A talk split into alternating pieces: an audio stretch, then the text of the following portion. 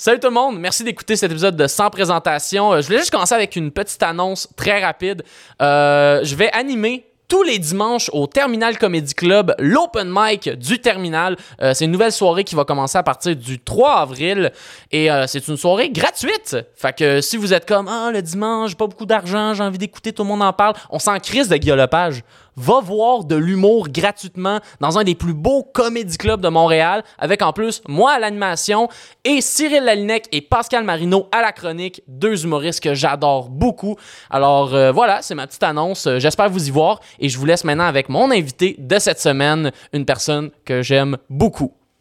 Et vu que je vais utiliser ce message-là plusieurs fois, ça va s'appliquer à plusieurs personnes.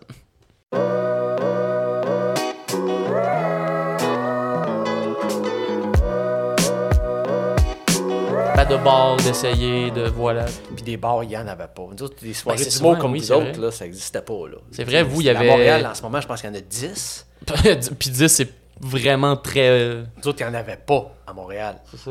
Il y avait une fois de temps en temps le Dog sur Saint-Denis, en haut, de, à côté du, du Barouf. Ça existe encore? C'est Le dog? Ouais, c'était un bar. Ah ouais? Ouais. Parce que qu'on peut checker s'il existe encore? Le dog? Genre dog comme un chien? Ouais, ouais. Ok. Ouais. Parce que j'en ai jamais entendu parler, puis Ouais. pourtant sur Saint-Denis. euh, Mais ouais, même Ah, mais 10. ça fait longtemps, là. C'était C'est ça, dis-toi, là. là, c'était en 93, Là, aujourd'hui, 94. Aujourd'hui, c'est genre 10 soirées d'humour, tu sais. C'est même, des fois, c'est une soirée, là. C'est Ouais. Le mardi, tu peux avoir 10 soirées d'humour à Montréal. Ouais. Moi, quand j'ai commencé, il y avait trois soirées d'humour. Mhm. Il y avait euh, la plus populaire, c'était le Dagobert à Québec. Mhm. C'était les lundis juste pour rire. Qui, Animé- qui animait, ça? Euh, Mario, euh, Mario Grenier, Ok. animateur de radio là-bas, Mhm. euh, super connu, là, qui a fait de la radio euh, des années de temps. Puis c'est lui qui a parti euh, le Grand Rire.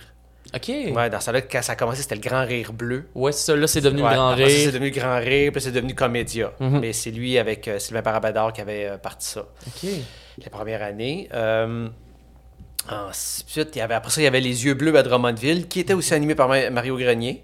Fait qu'il animait Euh, fait que lui, il y avait deux comme- sur trois des Ouais, soirées comme- d'humour. Ouais, c'est ça. Puis il y avait une couple de petites soirées d'humour euh, qui faisait des fois, une fois de temps en temps pour des jardins, euh, tu sais. Et il y avait... Il y en avait une autre à Gatineau. Ok, qui était Mais le- c'est- c'était tout. Ok. Puis une fois de temps en temps, il y avait... Il y a eu, pendant un bout de temps, il y a eu... euh, le O'Toole à Rouen ou à Val-d'Or. Euh, mais c'était vraiment, une fois de temps en temps, tu avais des petites soirées d'humour qui voyaient le jour, puis qui, après deux, trois mois, n'existaient plus. Euh. Fait que, Mais, c'est bizarre quand même parce que je veux dire, l'humour était à Montréal. Mettons, il y avait les shows, les, Ouais. les lundis DA avaient existé Ouais. auparavant. Ouais. Fait que c'est comme bizarre qu'il n'y avait pas de soirée Ben, de, d'humour. de soirées d'humour vraiment installées, là. Ouais, C'était- c'est vrai, ça. C'était une fois de temps. Le Dog, il y avait ça. Euh, il y avait un moment donné, euh, à côté, proche, euh, sur Saint-Laurent, à côté de la, de la banque TD où l'école a déjà été un moment donné. Oui, oui, oui. Ouais, il y avait un Dans les bureaux genre de Juste pour rire. euh, Non, non, plus haut que ça, euh, Ok. sur le coin euh, Prince-Arthur. Ok, oui, oui. Bon, pas loin de ça, il y avait un genre de petit restaurant-bar. Quand un moment donné, on fait des soirées. J'animais un soir ou deux, là. Mais c'était. Puis ça, c'était avant que je sois en. J'étais en duo? Non, j'étais pas en duo encore. Mhm. Fait que, tu sais, c'était. Mais en même temps, moi, quand j'étais jeune, être humoriste, C'était pas encore ce qu'on c'était pas un connaît. métier. C'était Ouais, pas un vrai. C'était pas, on mettait pas le nom d'humoriste sur ce métier-là. C'était vraiment. J'aimerais ça faire rire. euh, Ouais, L'humour qu'on avait beaucoup, on avait la LNI qui jouait le vendredi soir à Télé-Québec. Mhm. On avait après ça les lundis DAA Oui. avec euh, qui est animé par Ding et Dong. Mhm. Euh, Puis une fois par mois, plus tard, mais une fois par mois, euh, au euh, Beau Dimanche, à Radio-Canada, Oui. il y avait la présentation du gala Juste pour rire qui avait été Mhm. enregistré pendant l'été, pendant le festival. Ok. Il faisait un soir, le, le gala c'était un soir. puis c'était Ouais, c'est de- ça, c'est pas comme aujourd'hui que là, t'as genre 14 galas, Ouais, chacun ça, un line galas, t'as ZooFest, Ouais. t'as, tu sais. Euh, puis c'était genre animé par Dominique Michel puis Thierry Leluron, un français, là, parce que, tu sais, il voulait être international, il voulait vendre ça, fait qu'il faisait venir... Mais c'est ça, le, le- le rayonnement de l'humour, tu sais, euh, vraiment comme on le connaît aujourd'hui, est arrivé, euh, est arrivé comme pendant que moi, euh, j'étais à l'école, t'as eu des... là, tu as eu des noms qui ont commencé à sortir, des Jean-Marc Parent. Tu sais, il y avait Yvon Deschamps, il y avait Clémence, il y avait Dominique Michel. Mais qui était encore à une époque, comme tu dis, où c'était pas encore des humoristes à ce moment. C'était comme. C'est ben, des comédiens, mais qui font des monologues drôles. ça, tu je te dirais, c'était vraiment. tu sais, les humoristes, c'était Yvon Deschamps, Clémence, mais. on- C'était des monologuistes. C'est On- ça. tu sais, Le, le, le- le mot humour, on dirait que est arrivé comme plus tard humoriste. C'était comme. à- Mhm.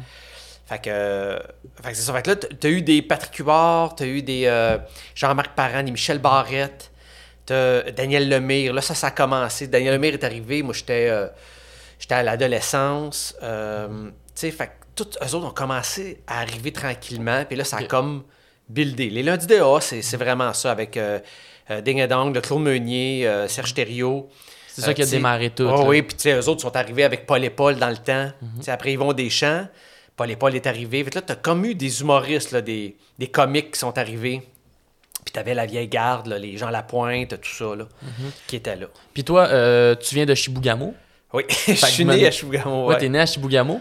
Fait que je me demande, euh, dans ta jeunesse, c'est quoi, c'est quand que t'as réalisé justement que tu voulais faire de l'humour, puis c'est comment en fait t'as entendu parler de l'humour? Ben, en fait, moi, tu sais, tout le monde pense qu'ils me disent hey, comment t'as fait pour devenir humoriste alors que t'étais à Chibougamau? Mais moi, je suis parti de Chibougamau, j'avais 6 ans. C'est ça, ok, t'étais jeune. Fait que moi, tu sais, j'ai comme mon, mon école, je l'ai fait ici. Je l'ai faite à Saint-Eustache. C'est là qu'on a Mhm. Déménagé, tu sais. Et, euh, ben, c'est sûr que euh, Yvon Deschamps, Yvon Deschamps, Clémence, c'était des modèles de monologue. Mais moi, la personne qui me faisait rire quand j'étais jeune, puis je me disais, c'est ça que je voulais faire. Moi, je voulais être comme Louis de Funès. Moi, je voulais faire des films drôles, ouais. comme Louis de Funès. Puis, tu sais, je me disais, ah oui, on peut. Il en, fait, il, en fait, il en a fait 50 des films drôles, Louis de Funès. T'as eu le gendarme, les gendarmettes, le gendarme à Saint-Tropez, le gendarme ci, le gendarme ça. Tu sais, il faisait que À l'époque où est-ce qu'un film ça pouvait être genre, hey, il y a ce personnage-là qui marche, on va le mettre en quelque part. Ouais, c'est ça. Ben, tu sais, à ce temps-là, t'avais, euh, ben, t'avais Louis de Funès, t'avais les. euh, ah, comment ils s'appelaient les. euh, En tout cas, c'était un groupe d'humoristes français. C'était quatre gars. Les, euh, les, Oh, les, les, les, les- En tout cas.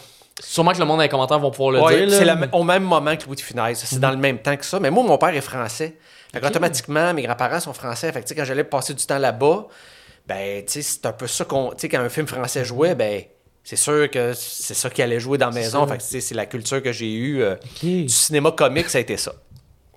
Ouais. Excuse-moi, j'ai comme une épice dans la gorge. Le point de. Mais c'est ça, moi, c'est comme. C'est là l'humour. Mon contact avec l'humour, ça a été ça. Ok. Ça a été avec Louis de Funès. Tu veux-tu Excuse-moi. tu veux-tu prendre le temps de faire passer ta bronchite? Ouais, c'est ça, là, je sais pas ce qui se passe. Le pire, c'est que depuis tantôt, je t'écoute, mais je deviens de plus en plus rouge. ça te gratte dans la gorge. Ouais, exact. Puis comme c'est pas intéressant, mais je suis en train de, je suis en train de m'étouffer. Mais c'est ça, qui prouve quelqu'un qui est intéressant, c'est à quel point tu peux continuer à l'écouter tout en étant Pendant comme. meurt. Ah ça. ouais. Écoute, je suis mort jusqu'à. Je suis mort juste à la fin. J'ai été capable de- Au moins, j'ai eu la fin de l'anecdote. Mais euh, ouais, mais c'est ça. Fait que ça, c'est ben, été mon premier contact avec l'humour. Ouais. Après ça, la LNI. Euh, comme je disais, les... puis là, j'ai commencé à faire de l'impro au secondaire. Euh, secondaire 1, j'ai commencé. Puis de fil en aiguille, comme ça, c'est arrivé. Puis, euh, mais tu sais, l'école nationale de l'humour, ça commençait, là. Moi, quand je suis sorti de- du secondaire, euh, l'école nationale de l'humour a été euh, fondée en 89, je crois Quelque chose de même, ouais. une affaire de même. Et moi, je suis rentré en 92, fait que trois ans avant. Tu sais, t'as eu, avant moi, tu as eu euh, Jean-Marc, euh, Patrick T'étais dans les premières cohortes. T'étais-tu dans les cohortes que, voyons, l'école payait? Non, Non, c'est la première année ou la deuxième où on payait. Ok. Ouais, puis euh, c'est la première année où c'était un an. Mhm. Puis c'était euh, genre 1200 pièces pour un an, là. Ok, c'est pas. Ouais, fait que, euh, fait que c'est bon, c'est ça. Fait que, euh, fait qu'on fait- mais moi, la première année, la première audition, j'ai pas été accepté. J'étais allé dans les cours du soir, les cours parallèles qu'ils appelaient. Ouais. C'était le mercredi soir. Ok. Fait que, à cette époque-là, c'était juste un cours. C'était un cours le mercredi. C'était Daniel Fichot qui, euh, Oui. qui donnait ce cours-là. Euh, puis après ça, puis on, on préparait, on faisait des numéros, puis on faisait comme on fait. euh, En vendredi. sais, fait avec- que c'est ça. Puis à un moment donné, ben, tu choisis un numéro parce qu'à la fin du stage, Mhm. ben, tu présentes ton numéro. Fait que puis j'ai présenté un numéro, puis ça, ça devenait notre audition pour savoir si on allait rentrer à temps plein l'année d'après. Fait que je suis rentré à temps puis c'est là que j'ai connu Martin à l'école. OK, c'est ça. Oui, c'est ça, parce que là, à ce moment-là, quand tu rentrais à l'école, toi, tu disais, je vais faire une carrière solo. Ouais, moi, j'étais un humoriste solo. Martin, c'était un humoriste solo aussi. C'est ça, exactement. Puis c'est comment, ben, on va commencer par à l'école de l'humour. Ouais. C'est comment que vous avez commencé à développer cette, euh, cette complémentarité-là, ce- de Ben, vouloir travailler ensemble? En fait, on était solo tout le long de l'école. OK? Et, euh, mais on, on était, il y avait Martin, moi, puis euh, les grandes gueules. On était toujours les quatre ensemble.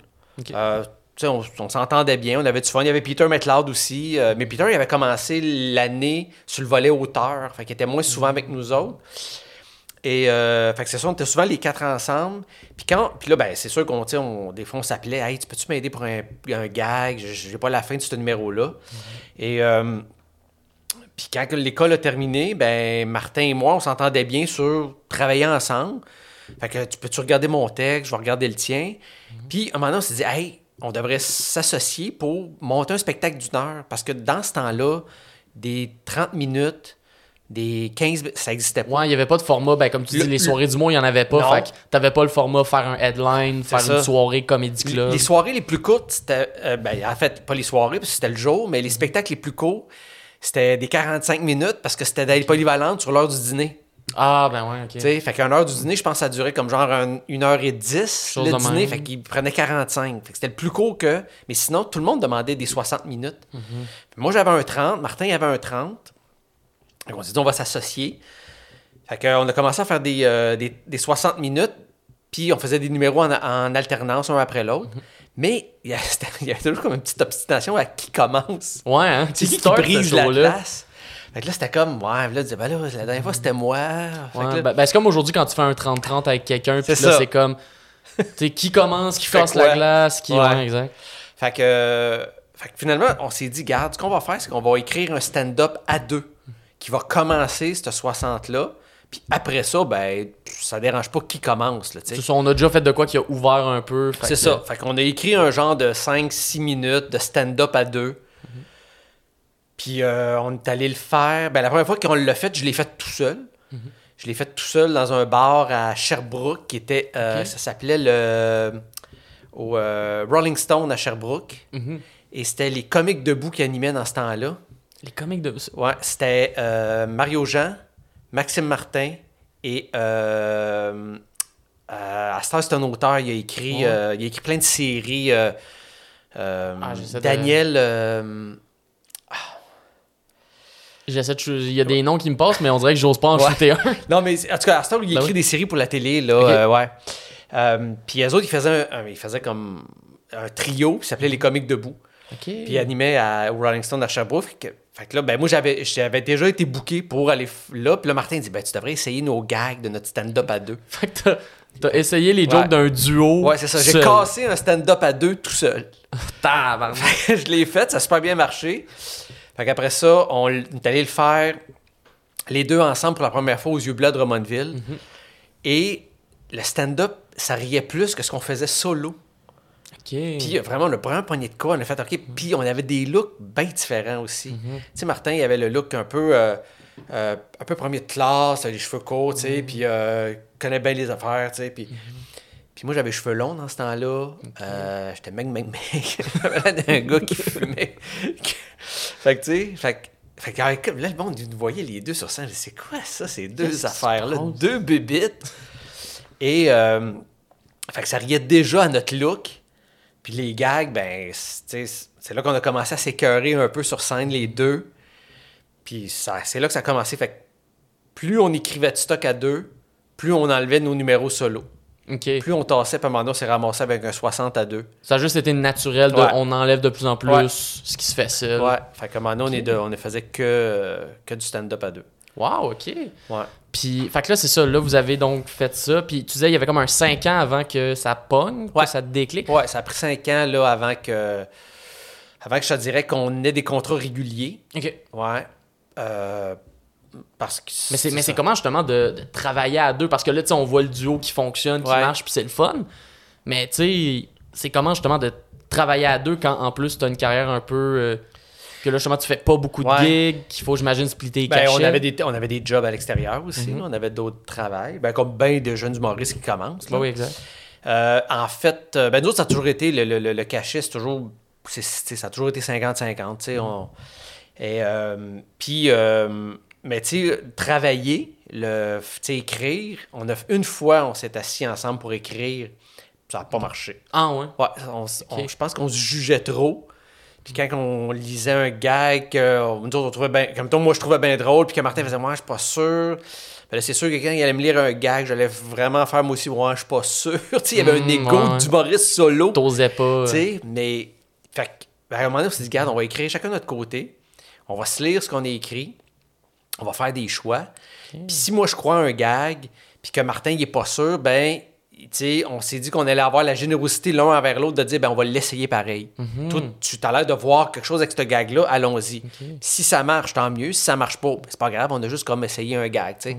Fait que c'est comme ça. Fait qu'on a toujours travaillé de même. On a toujours travaillé chacun de notre côté, puis après ça, on amenait nos affaires ensemble. Mais on dirait que c'est ça que je réalise de plus en plus en jasant avec des gens qui sont en duo ou dans des groupes, tout ça. On dirait qu'on a tout le temps l'impression que, ah, ben, travailler en groupe, c'est vous écrivez ensemble. Ouais. Mais finalement, c'est chacun, vous avez de votre bord un texte Ouais. que là, vous emmenez puis que vous défendez. Ouais. Puis qu'après, ben, c'est ça, c'est le choix de la gang de faire, OK, ben, ça, on le fait, ça, on le fait pas. Ouais, c'est ça. Ben, oui, c'est ça, mais tu sais, en même temps, il y a. euh, c'est bien rare qu'on le fait ou on le fait pas. Tu sais, souvent, les thèmes sur lesquels on va aller travailler, on va aller écrire Martin et moi, on les a déjà décidés, en, tu sais, puis après ça, on part. Ou des fois, je dis, hey, j'ai eu une idée, euh, mettons, un numéro sur la liberté, euh, je pense que je vais partir, j'ai une coupe de lignes, je vais partir ça. Après ça, on se lit, puis après ça, lui, quand il repogne le texte, ben, tu sais, passe pas son temps à raturer, il fait juste comme ajouter, améliorer des gags. Fait que c'est comme ça, les. Puis, tu sais, je dirais, on heure, ben, vu qu'on connaît beaucoup nos personnages, tu sais, euh, nos personnages de scène, on les connaît vraiment. Fait que aujourd'hui, tu vas prendre un texte, une fois que le show est écrit, tu vas prendre un texte, puis c'est dur de savoir qui a écrit quoi. Ouais, ça, vous êtes capable d'écrire aussi bien l'un Ouais, pour l'autre. Un pour l'autre, ouais, ouais. On le sait qui va dire. On sait que, mettons, tel gag, moi, je peux pas dire ça. Mhm. Ça marche pas avec mon personnage, tu sais. Puis tel gag, Martin peut pas le dire. C'est c'est- Mhm. c'est plus mon personnage à moi qui peut dire ça. C'est il y a une grosse question de casting là-dedans aussi. de casting, de, de, de, de la manière, de la mentalité des deux personnages, tu sais. euh, ces gars-là ont une vie. C'est- Ça a l'air, tu sais, ça a l'air weird, là, mais ces gars-là vivent, Ouais. tu sais. Fait que, tu sais, moi, mon personnage, il a une intelligence émotive plus grande que l'intelligence émotive du personnage de Martin. Mais le personnage de Martin, il a une intelligence euh, Logique. logique, euh, connaissance générale, euh, plus grande que mon personnage à moi, tu sais. Fait que lui, quand il explique quelque chose, c'est très clair. Mon personnage explique quelque chose, souvent, ça, il va aller dans l'émotivité. Tu fais comme, c'est weird ce qu'il vient de dire, mais je comprends, comprends, ce qu'il veut ça. dire. Ben, je pense que c'est là où est-ce que, tu sais, souvent, t'as l'affaire clown, clown blanc, clown rouge, Ouais. là, le classique schéma Ouais. qu'on parle. C'est que, mettons, Martin, il établit l'information, Ouais. puis après, toi, tu vas venir dire un peu ce que le monde soit pense de briser ça, l'information. soit le ça. briser, soit émettre une opinion contraire au public, Mhm. soit émettre une opinion qui est d'accord avec le public. Tu sais que la- la- la- le clown rouge puis le clown blanc, le, le- le- ce qui est intéressant là-dedans, puis ce qui est aussi un danger, c'est de, c'est de être obligé, de- c'est d'être capable de briser ça. Ouais, exact. C'est qu'à un moment donné, ça peut pas toujours être prémisse punch, prémisse, tu sais, parce qu'à un moment donné, ça devient une musique, puis à un moment donné, t'entends toujours la même affaire, à un moment donné, ça devient comme, c'est- trop, tu vois venir les choses. Ouais, puis ça, c'est comme dans toute création, tu sais. C'est ça qui est, Ouais. ça qui est weird de l'art versus n'importe quoi. Tu sais, mettons, un ingénieur, il a trouvé la façon parfaite de faire quelque chose. C'est comme, Ouais. ah, Chris, on, n'y touche plus, on a trouvé la façon parfaite. ça. En art, aussitôt que tu as trouvé la façon parfaite de faire quelque chose, ben, il faut que tu le casses, sinon ça devient plate. Oui, puis des fois, c'est parfait pour certaines personnes, ou ça c'est imparfait pour d'autres, tu sais. Mhm. Tu sais, euh, si tu disais un ingénieur, euh, un pouce trois quarts, c'est un pouce trois quarts. Exact. Ça peut pas être une journée faire un pouce et demi. Non, non, aujourd'hui, un pouce trois quarts, c'est un pouce et demi. Tu fais, ben non, Non. c'est ça. Ça va toujours être ça. En humour, en art, c'est- tu te promènes constamment, tu sais. Ah ouais. C'est quand justement. Tu sais, le 5 ans, c'est quoi, mettons, que vous marquez comme à ce moment-là ça, ça a commencé à marcher? Est-ce qu'il y a Euh, comme eu un fait d'armes particulier? Y Il y a eu des moments, euh, je te dirais, il y a eu des moments où il y a eu des, je te dirais comme des, des, euh, des moments où de la lumière a jailli. tu sais. On a fait comme, oh, et je pense que c'est ces moments-là qui a fait qu'on s'est pas découragé puis qu'on n'a pas fait on lâche tout. Parce qu'il y a des moments, c'était vraiment tough. Là. Mhm. Des moments où on n'avait pas de show, puis quand on avait un show, c'était dans un, un trou épouvantable. Mhm. On se faisait crier après 10 minutes, on veut de la musique! Tu sais, c'était. Oh non. C'était ça, là. Puis c'était. Oh puis faire des shows où tu fais. Où une semaine avant, tu fais rire plein de monde. Puis la semaine d'après, avec le même matériel, il n'y a personne qui rit. Ouais. Tu fais, voyons, toi. Puis je sais pas si c'était de même pour vous euh, à l'époque, mais en tout cas, moi, des fois, comment je le vis, là, on dirait que je me sens tout le temps aussi. Je suis pas le premier à dire ça, là, aussi bon que le dernier show que j'ai fait. Fait qu'on Ouais. dirait que si mon dernier show était de la merde, puis le prochain est dans deux semaines, pendant deux semaines, je vais Ouais. comme Ah je ouais. suis le pire Ah humoriste. ouais, c'est sûr que ça, ça traîne. Parce que t'as pas, t'as pas, on n'a pas de show assez régulier pour briser ça. Exact. C'est-à-dire, ben là, tout de suite, je vais aller. euh, Alors que quand t'en as beaucoup, t'es comme Ah, ben tu sais, j'ai eu un mauvais show aujourd'hui, demain m'en faire Ah un, peut-être ça va je être vais me mieux. reprendre. tu sais. Exact. Euh, oui, il y a eu des moments où on faisait OK, oui, on est tu sais. Mais je te dirais, il y a un moment donné, on a eu un contrat. euh, c'était euh, La croisière en folie. Ok. C'était un show de télé, c'est que c'était plein d'humoristes sur un bateau de croisière euh, et euh, ils enregistraient des spectacles. Et c'était animé euh, par François Léveillé puis Michel Barrette. Wow. c'était comme des mini-galas sur un bateau de croisière. Puis, fait que autres, on est allés là, puis ça a super bien été. Vraiment, notre stand-up a super marché. Puis mettons, le concept, c'est ça, c'est que pour le tournage, c'était vraiment une vraie croisière. Il y a du monde qui achetait une croisière. Oui, c'est ça. Il y, avait, il y avait comme genre, je pense qu'il y avait 300 Québécois Qui étaient venus sur cette croisière-là. Mais tu sais, c'est des croisières de 2500 passagers, là, genre. Ouais, c'est- ouais, exact. C'est ça. Fait qu'il y avait 300 Québécois, puis il y avait une salle de spectacle, puis nous autres, on faisait, il y avait à tous les jours, il y avait comme un genre de mini-gala. Ok. Puis, euh, fait que c'est ça. Fait que nous, on a, on a fait un gala, puis on a fait notre numéro, puis ça a marché au bout. Ce qui fait que Sogestal, la compagnie qui produisait ces spectacles-là, eux autres produisaient aussi d'autres shows. Ils ont fait comme, mettons, l'humour après l'école. Euh, après ça, ils ont fait euh, euh, l'humour après la no- l'humour pendant la noce. Fait que c'était tous des concepts. C'était-tu tout le temps, genre, de l'humour pendant un autre événement? Ouais, c'est ça. fait que, C'était fait que c'était chaud. Fait que, tu sais, l'humour après l'école, on était dans une cour d'école. Puis. Louis-José a fait son premier numéro, là, qui faisait son... Number? Ouais, il faisait comme son yo dans ce Oui, show-là. ben oui. Oh my god. Avec sa capuche. Ok. Ouais, avec son, son hoodie, là. Fait que ouais. je pense que c'était ça, c'était l'humour après l'école. Je me rappelle bien, là. Fait que c'est là qu'on. Ben, que moi, j'avais vu Louis-José pour la première fois. À ce wow. Ouais, show-là. Euh, après ça, l'humour après la noce ou pendant la noce, je sais pas trop, c'était vraiment comme quand tu mettais les tables là, de, des mariés, sais, les tables d'honneur, puis tout le monde allait comme en avant, faire un numéro comme quand au mariage, tu vois. Ouais, donner un petit speech. Un petit discours. Fait c'était des shows concept. Fait qu'ils ont commencé à nous engager à- pour ces shows-là, parce que c'était la même compagnie qui enregistrait, euh. Sogestal. Et euh, fait que c'est là qu'on a commencé à se faire connaître. Puis là, après ça, on, a- on était appelé à faire d'autres shows, comme les, les, les, les shows rigolos. C'était des shows pour ramasser de l'argent pour euh, les femmes enceintes. Euh, au lot, ça s'appelle, là, euh, œufs, lait, orange. C'était des ramasser de l'argent pour nourrir les, euh, les mères euh, enceintes qui sont dans le besoin. Fait qu'on on participait à ça, fait qu'on essayait de... Tu sais, fait, tranquillement, on a commencé à se faire connaître. Puis à un moment donné, ben, on s'est rendu compte qu'on tournait en rond. C'est-à-dire que là, on ne nous rappelait plus pour faire ce même genre d'événement-là. On l'avait déjà fait. Ouais, Fait que là, il fallait briser ça. Fait qu'on s'est dit, bon, on va sortir un show. Ok, on vous, pas- avez fait. Ben, on n'avait sort. pas le choix parce que là, on, on était prêt de briser ce servicieux-là. Puis mettons, est-ce qu'à ce moment-là, vous aviez quand même une certaine fanbase pour vous dire si on le sort, il y a du monde qui vont venir? Pas ou- tant, non. Ok, Non. shit. Mais c'est courageux. on avait un producteur, on avait un gérant, puis euh, lui, s'il était d'accord, il dit, Ouais, il dit, je pense qu'il faut qu'on brise ça. Christ. Ok. Fait qu'on a écrit un show. Nous autres, le but, c'est de le faire un soir. Mhm. De dire, on le fait un soir, on est-tu capable de faire comme les autres humoristes qui sortent des spectacles? Tu sais, on est-tu capable de faire ça? Mhm. Fait qu'on a écrit un show, euh, on, a, on a eu une mise en scène, on avait un décor tout, puis on a fait une première au Jésus à Montréal. Oui.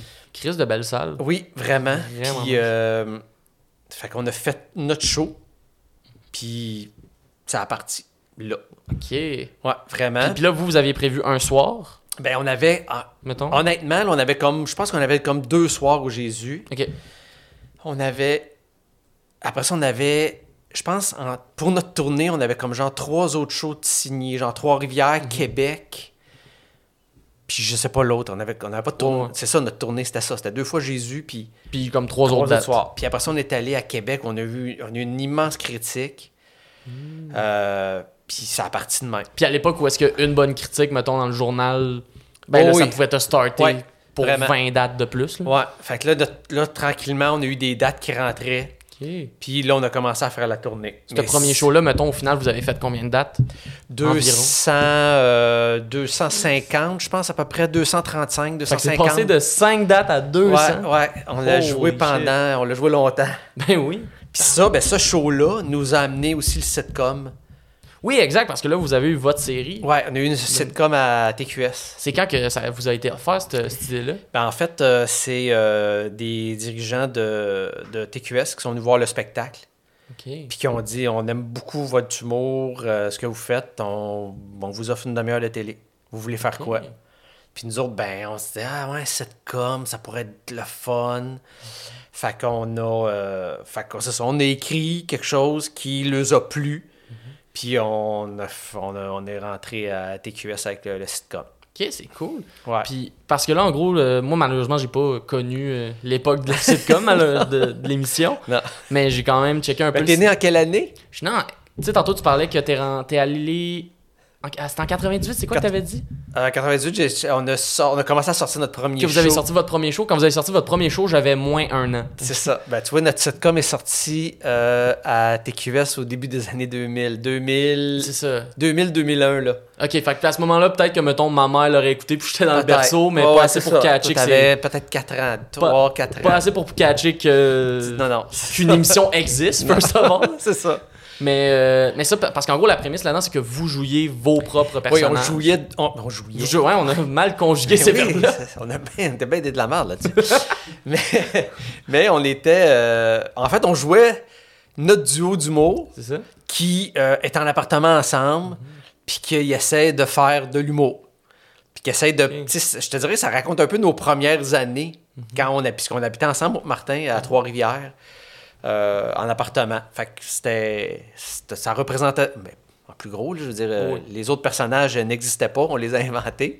Mais sinon, c'était ça. C'était vraiment. euh, ça représentait deux jeunes humoristes qui commencent. C'est cool ça. Puis justement, euh, mais il y a quelque chose que je trouve bizarre en fait. Comment tu fais pour justement, parce que là, à ce moment-là, vous étiez dans vos débuts, fait que les personnages commençaient à être canés, Ouais.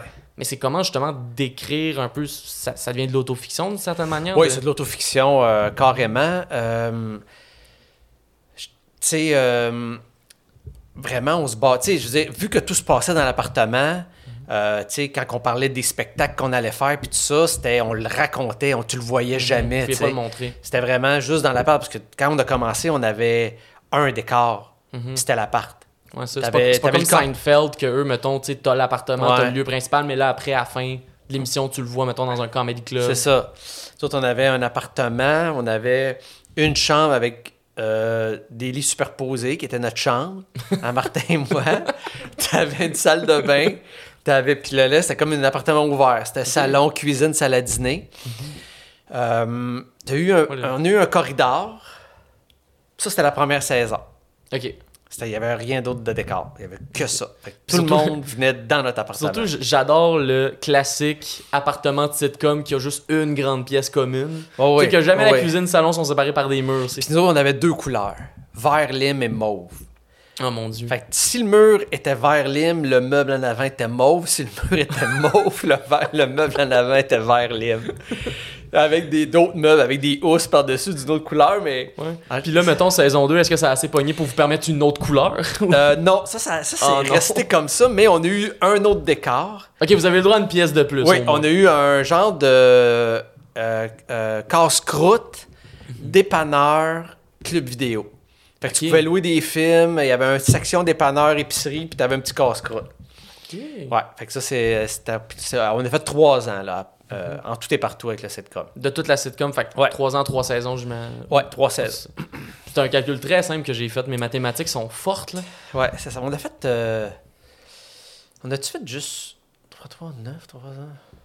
30... Non, non, je pense qu'on a fait comme 3 ans. Hey, On a fait une. Ah, écoute, je sais pas. Faudrait... Écoute, ça fait tellement longtemps. Ça fait 20. Ouais, non, c'est ça. Ça fait on- 20 quelques années de ça. Là. Ça fait un bout. Puis Ouais. je me demande justement pour toi qui, mettons, à la base, est inspiré par Funès, puis est inspiré par justement. Ouais.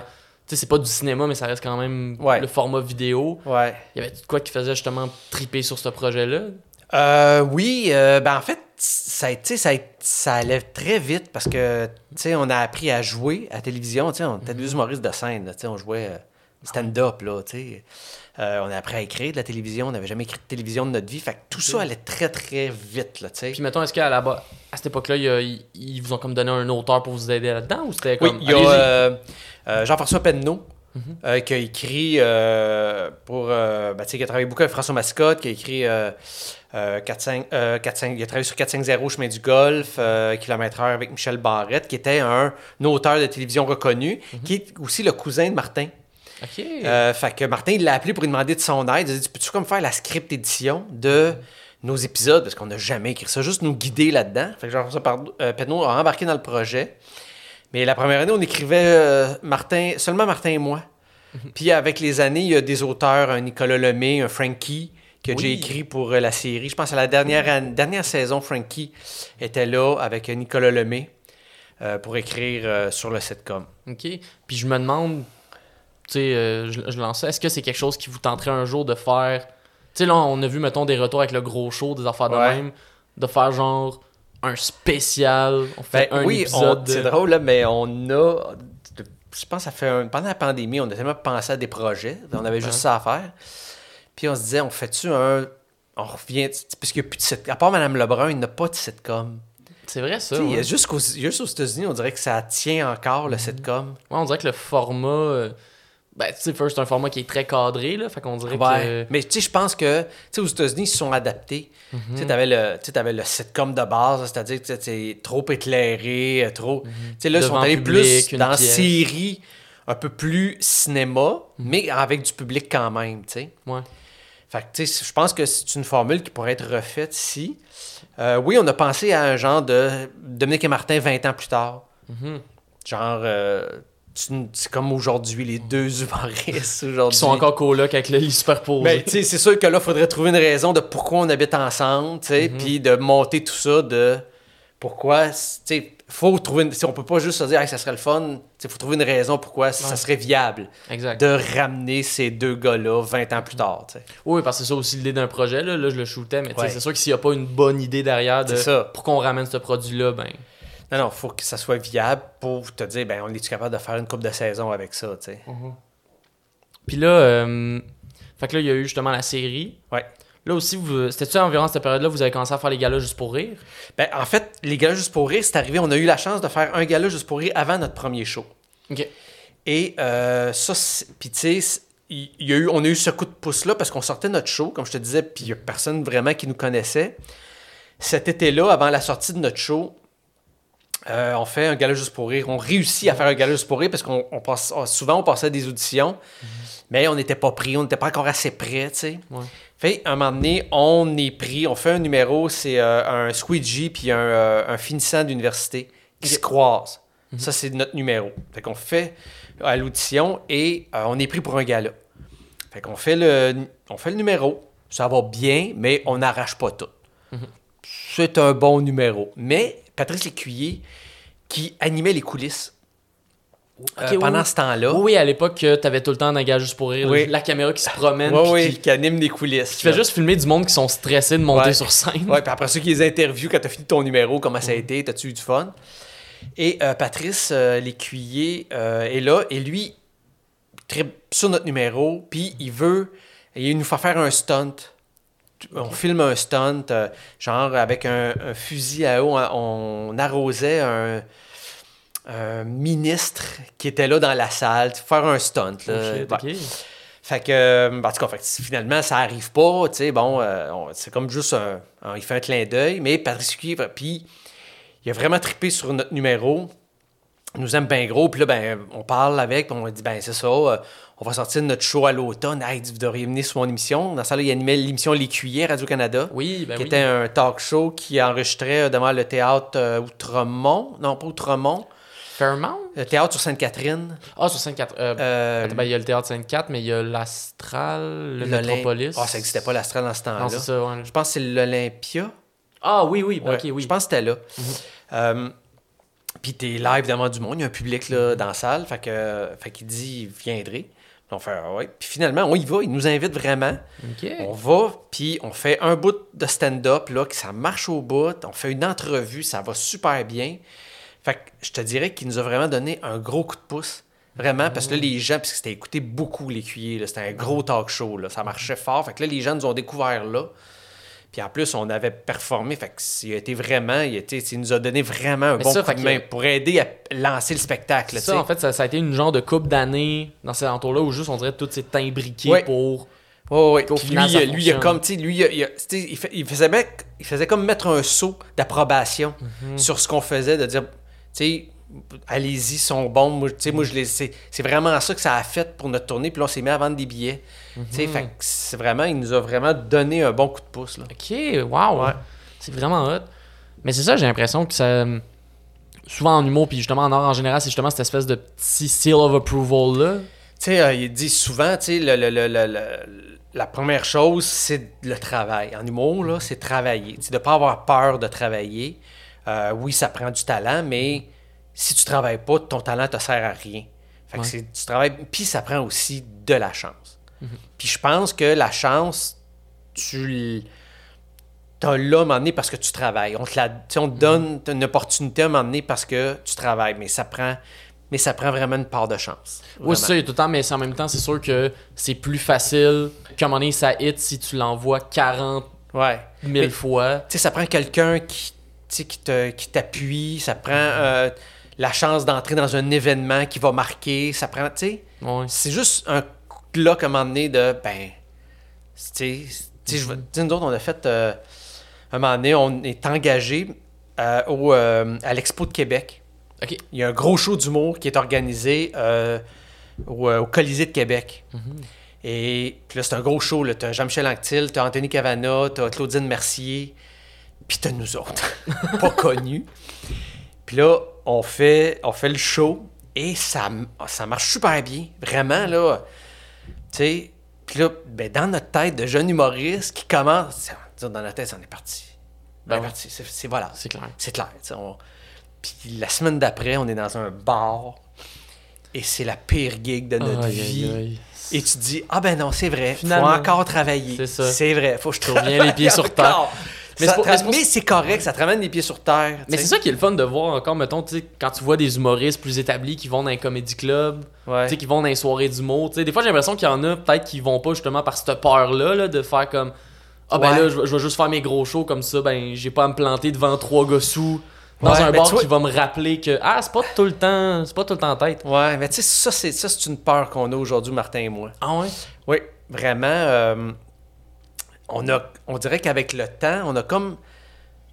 On dirait qu'on a perdu. On l'a pas perdu, mais on dirait que c'est. On trouve ça plus difficile dans un bar d'être tic, tic, avec le public que d'aller, mettons, en salle.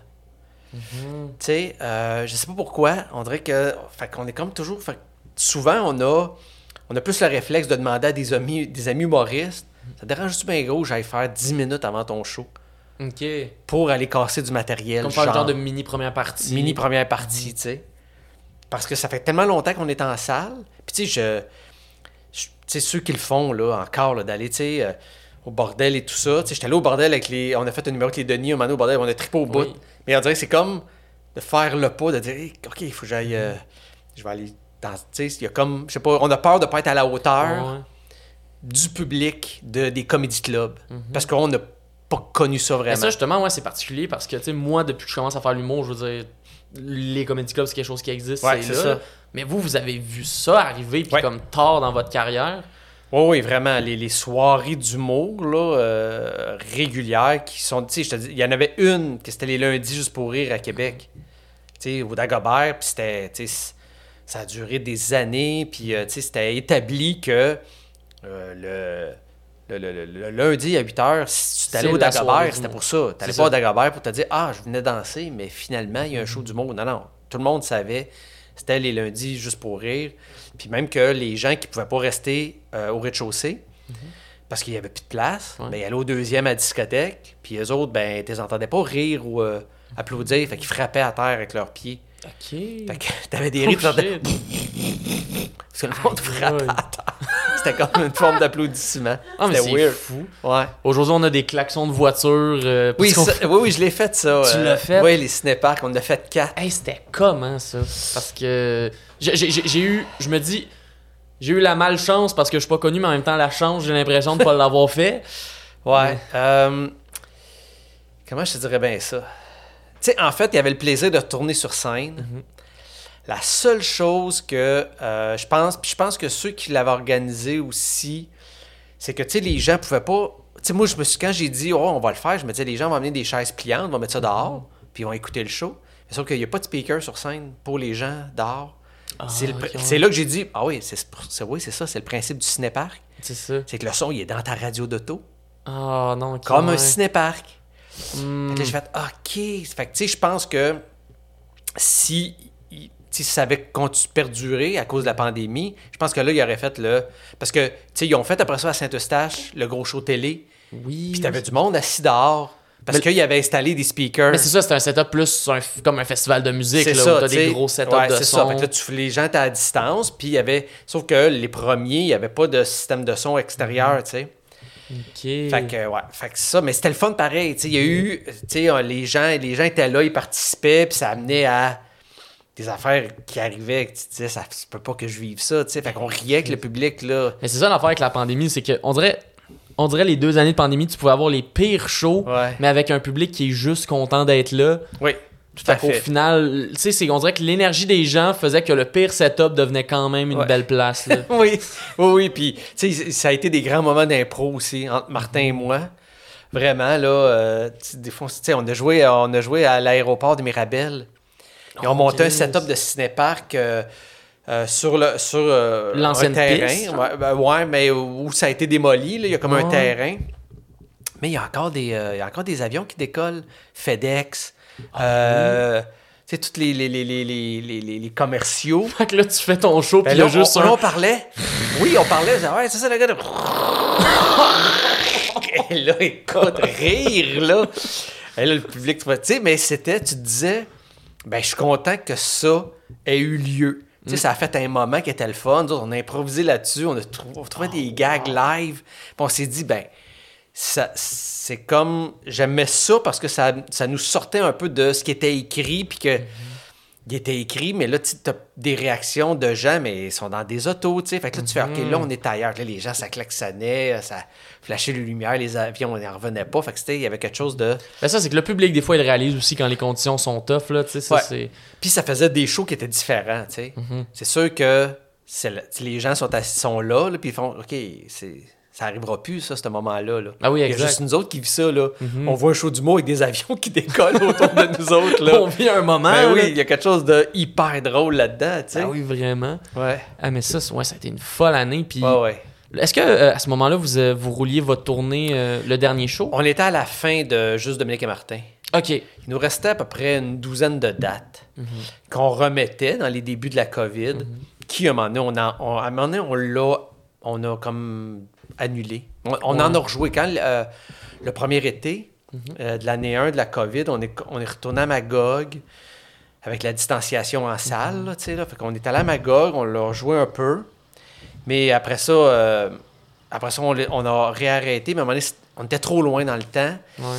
Et j'étais retombé d'un texte, puis par rapport à ce qu'on avait vécu, il y avait des affaires qui étaient hyper banales. Tu faisais comme. pff, pas pourquoi je raconte ça après ce qu'on vient de vivre. Ouais, c'est ça. On dirait que c'était difficile après d'arriver avec des anecdotes de Hey, des fois, Pompalo est tough quand ah ouais, euh, tu sais, tu fais comme. tu viens de vivre une pandémie mondiale. Oui, oui, puis tu sais, il y avait des thèmes, euh, des thèmes, tu faisais comme Ah ouais, euh, on dirait que ça se prête pas à ça. On dirait que. c'est- Fait qu'on a, on, on a décidé que ça arrêtait. Puis on a décidé qu'on va en écrire un autre, tu sais. Ben ouais, effectivement. Moi, je me, je me rappelle, vu que tantôt on parlait de gala juste pour rire, je me rappelle la première fois j'ai vu euh, Dominique et Martin. Ouais. C'était, je sais pas si il y avait un. Juste pour rire, avait sorti un DVD de 25 ans, OK. des meilleurs numéros, OK. genre. Puis là, dans l'un des DVD, il y avait votre numéro sur l'environnement, oui, avec la Smart puis le avec la. Smart, puis tout ça. Ouais. C'était un crise de bon number, puis on dirait que vu que c'est un souvenir, je voulais en, je voulais en savoir plus sur ce Ouais. number-là. Parce qu'il me semble que vous l'avez. C'est quand que vous l'avez écrit environ, c'était. Hey, mon Dieu. Ouais, là, je ressors de quoi des boulamites, là, mais. Écoute, ce numéro-là sur l'environnement. Écoute, je me demande si c'était pas un numéro genre. Écoute, je sais pas, je sais pas si on l'avait écrit Mhm. pour une tournée ou s'il est rentré dans une tournée après qu'on l'ait écrit. En gala, genre? Ouais, c'est ça qu'on l'avait écrit pour un gala, puis qu'après ça, on l'avait comme rentré comme plus tard dans, une, Ouais, dans ouais. la tournée. Mais je pense que non. Je pense qu'on l'avait écrit, puis on l'a sorti d'une tournée pour le faire Juste pour rire. Ou on l'avait écrit. Ben écoute, je sais pas. Mais ok, ouais. Puis écoute, ben honnêtement, je, je, je sais pas ça a été quoi le processus d'écriture, je m'en rappelle plus. Mais parce que ce que je me demande, en fait, c'est dans l'année où vous l'avez écrit, Oui, euh, on l'environnement, on, en parlait, mais j'ai l'impression pas autant qu'aujourd'hui. mais on était vraiment dans. On était dans le moment de. C'était en Angleterre avec la vache folle.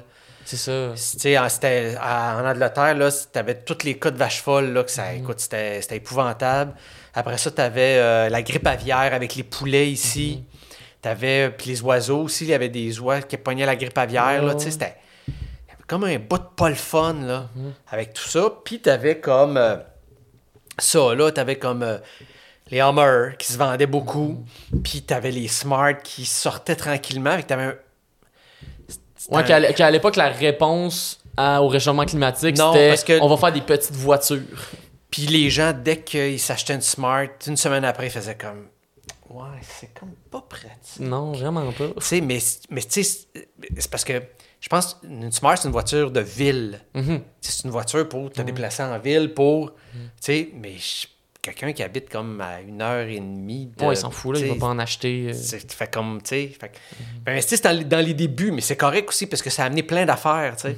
Ça a amené plein de d'avancements, euh, les smart, euh, puis même, tu sais, euh, les Homer, à un moment donné, quand tu voyais ça, euh, tu te disais que moi, il me semble que ça doit polluer pas mal. Ouais, fait qu'il y a une prise de conscience. Mais nous autres, on était là-dedans, fait que je pense que c'est ça qui nous a amené à écrire euh, ce numéro-là. Puis, tu sais, on, on- souvent, nos numéros commençaient par euh, euh, les contrastes entre moi et Martin. Puis, tu sais, ça a été, le- au début de notre carrière, ça a été le le physique. Tu sais, on a joué beaucoup là-dessus sur euh, euh, lui, un- il est costaud, il est plus gras, plus gros que moi. Moi, quand, quand on a commencé, j'étais minuscule. là. je, je pesais. Pense que j'ai rencontré ma blonde, je pense que je pesais 107 livres. Là. Ok. 110 livres. J'étais. C'était Oh, mes cheveux longs ici, tu sais. Puis, euh, fait que, au début de notre carrière, j'étais tout petit. Fait que, tu sais, fait que ça, ça. tu sais, fait que- puis après ça, ben, avec le temps, on a. tu sais, on a joué après ça sur les contrastes mentaux entre nous deux. Tu sais, euh, Plus les le- valeurs. ben, le cave, l'intelligent, tu sais, mais oh, après ça, on a rentré l'intelligence émotive chez un, euh, l'inintelligence émotive chez l'autre.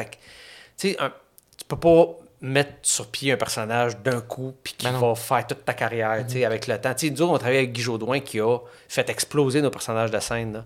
Il a fait deux mises en scène de tournée, nous autres, puis a vraiment... C'est sur là, quel show euh, qu'il a travaillé? Il a fait euh, euh, Dominique et Martin Inséparables Mhm. et euh, Dominique et Martin Fou. Ok. Ouais, les deux shows qui se sont suivis. Mhm. Puis ça a été, euh, écoute, vraiment, là, il, a, il a vraiment développé nos c'est quoi le déclic qui a permis de faire euh, à ce niveau-là? Ben, tu sais, nous autres, on était beaucoup dans les textes. Mhm. C'était de faire rire avec des, tu des punchs, là. Tu fa- fallait que tu aies un punch. Ce Puis qui est là- souvent ça en humour, là. Souvent, quand Oui. tu commences, t'es comme Ah, Ouais. faut que mes jokes soient bonnes. Ouais, puis Guy a dit, il nous a appris à faire rire avec juste des regards entre nous deux, des silences, euh, des, tu des, des réactions par rapport à l'autre dit, parce que souvent on était comme, tu sais, on écoutait ce que l'autre disait, mais la réaction était dans l'écrit, Mhm. tu sais, puis Guy disait, ouais, mais il faut que tu fasses comme si c'était la première fois qu'il te disait ça. Tu peux, Ouais. pas, tu peux pas te faire, ouais, puis accepter, tu dis que ça n'a pas de bon sens ce qu'il vient de dire. Fais réagis. Fais, ouais, c'est un cave, qui vient de me dire ça? Tu puis après ça, fais ta ligne, mais là, on fait Ah oui, c'est vrai, faut faire, à tous les soirs, faut faire comme si ce qu'on racontait, c'était la première fois qu'on parlait de ça. Puis si c'est la première fois, ben, faut que je- faut que j'acquiesce à ce qu'il dit, ou faut que je ré- ou faut que je l'arrête, ou il faut que. Même chose pour lui. Il faut qu'il y ait un naturel dans l'interaction. Faut, faut vivre. Sais, c'est deux gars qui, tu sais, la première fois que tu, quand tu parles avec tes amis, un souper, tu répètes pas. Puis Ben ton ami dit de quoi, tu vas réagir, tu sais. Mais c'est- nous autres, c'est ça. Mais c'est ça tous les soirs, faut faire, tu sais. Ben ça, on dirait que ça me donne. euh, ça, ça vient de me faire penser à quelque chose, mais il y a un duo d'Américains que je trouve vraiment trippant qui s'appelle les Lucas Brothers. OK? Je sais pas si t'en as entendu parler. Non. C'est deux jumeaux OK. qui font du stand-up ensemble. Puis, tu sais, tantôt, on parlait de dynamique en humour. Souvent, en duo, t'as la dynamique clown noir. Ouais. euh, clown, Clown noir. rouge, clown blanc. je sais pas d'où j'ai sorti ça. le clown, clown blanc, clown rouge. On dirait que j'aurais envie de faire des jokes là-dessus, mais non. Parce que j'ai l'impression Ouais. qu'il n'y a rien qui va sortir de, de jokes du clown noir qui peut être comme acceptable. Ouais. Je pense qu'on va juste oublier. En fait, on va faire ton cours d'écriture, mais on va faire ça, gars. C'est ça, on enlève Ça, ça. Mais c'est ça, puis non, eux, ce qui est intéressant, c'est qu'il n'y a pas la dynamique de même. Eux, c'est, vu qu'ils sont jumeaux, les deux ont un peu, un peu la même attitude, un peu le même À delivery, peu près le même personnage. à peu près le même personnage. Mais ce qui est incroyable, c'est justement cette espèce de synchronicité qu'ils ont que. Tu sais, on dirait qu'ils font juste jaser puis chiller. Puis, tu sais, les, les gars, c'est des gros poteux. Fait que, tu sais, ils ont l'air vraiment juste chill, Ouais. ça. Mais en même temps, autant ils font du stand-up comme s'ils s'en foutaient puis ils venaient juste de te parler. Ouais. Autant des fois, ils parlent en même temps, ils disent des punchs en même temps, que c'est comme rodé au corps de tour. Euh, ils se répondent un à l'autre, ils finissent leurs phrases. Puis c'est ça qui est nice, c'est que ça crée. Tu sais que les gars ont sûrement fucking travaillé ce qu'ils Ben font ouais. pour que ce soit sûr. tête de même. C'est sûr. Mais le personnage, puis justement le naturel, fait qu'ils ont de l'air de te raconter ça comme s'ils venaient de débarquer, puis t'es comme, hey, on vient de penser à ça, puis Ah c'est ouais. chill. Ah ouais. Mais tu sais, c'est comme l'humour absurde, tu sais. Pendant Mhm. longtemps, les gens disaient, ben, l'humour absurde, c'est facile, tu dis n'importe quoi. Mhm. Puis tu fais, Ben non, c'est. Si... Ben, vous, vous avez travaillé avec les Denis. Oui, puis- tu sais, s'il y a quelque chose qui est. Tu sais, il faut que ça soit tête. Puis, tu sais, faire de l'humour absurde, de un, faut que tu ailles la, la. Faut que tu ailles la, la. Moi, je te dirais bien ça. Faut que tu l'aies toi-même la clé d'être Mhm. bon faire de l'humour absurde. Oui. Tu sais, il faut vraiment. Puis après ça, ben, c'est tout le travail que tu mets là-dedans. J'ai l'impression que c'est carrément un cerveau humoristique Oui, différent. tout à fait. Tout à fait. J'ai l'impression que ça, c'est l'affaire, ben, tu tu le vois dans, dans la cour de l'école, vu Ouais. que t'es prof. Tu sais, comme Ben, on dit. Tu dis, moi, j'ai. ouais, non, c'est vrai. prof, euh, ouais. moi, Script éditeur. Ben, script en fait, éditeur. moi, je, me vois plus comme un coach. Genre, Ouais, t'as-tu des questions? ouais, je peux-tu ouais. t'aider sur quelque chose? Oui, Mhm. parfait, je vais, tu je vais t'aider. euh, prof, c'est parce qu'on dirait que j'ai pas été à l'université, j'ai- pas, je l'ai pas le cadre. Mais en même temps, je pense qu'il y a bien des profs de l'école de l'humour qui n'ont jamais sais, eu de mais- cours de Mais pédagogie, tu sais, mais, t'as qui eu des, des, profs, experts. euh, ouais, mais tu sais, je pense qu'il y a ceux qui ont suivi comme des cours de théâtre, il y a comme Mhm. cette fibre-là de prof. dans- dans- Moi, je, je me vois pas, je me vois pas enseigner les choses. Ok. Parce qu'on dirait que pour moi, dans ma tête, enseigner, c'est. C'est comme. C'est Ouais. ça, c'est comme un prof de maths. Le prof de maths va dire bon, ben, la racine carrée de. Tu peux pas lui dire Ouais, il me semble que je la ferai autrement, la racine carrée de 6. Ouais. Tu peux, il faut faire ben non, tu peux pas. C'est ça. Tu sais, C'est comme. C'est de l'acquis. Tandis que dans les arts, il n'y a pas d'acquis. Tu sais, Ouais. Je pense que les professeurs en art, en général, je pense qu'ils sont là pour guider. Mhm. Ils sont là pour. Puis apprendre à te concentrer sur toi. Puis à apprendre qui t'es comme artiste. Puis développer. T'aider à développer ça, tu sais. Fait que. Ben, on peut rentrer dans le sujet tout de suite, mais tu sais, pour justement l'expérience que là, ben, on a travaillé ensemble grâce à l'école de l'humour. ouais. Je pense que c'est quelque chose que j'apprécie vraiment beaucoup de ta job de script edit. C'est vraiment. On dirait que t'es jamais dans le jugement. On dirait que c'est tout le temps comme, OK, c'est ça ton idée, on va voir comment Ouais. on peut l'amener, puis comment on peut l'améliorer. Mais ça, c'est vraiment. Oui, ben parce que c'est pas. Tu sais, je veux dire, ton idée, si tu penses à faire quelque chose, tu sais, je dis toujours, faut que ça parte d'une émotion. En partant, parce que pour ma part, comme humoriste, je trouve ça dur d'écrire un texte quand c'est juste. quand, il est- quand l'idée est juste cérébrale. Quand ça vient pas me chercher, je fais comme OK, qu'est-ce que je que moi, c'est- moi, c'est ma manière d'écrire. Ben, tu sais, mettons, j'ai juste un gag sur un thème, mais ça part du site que ça me met en colère, que ça me fait rire, que je trouve niaiseux. Ça part vraiment d'une réflexion.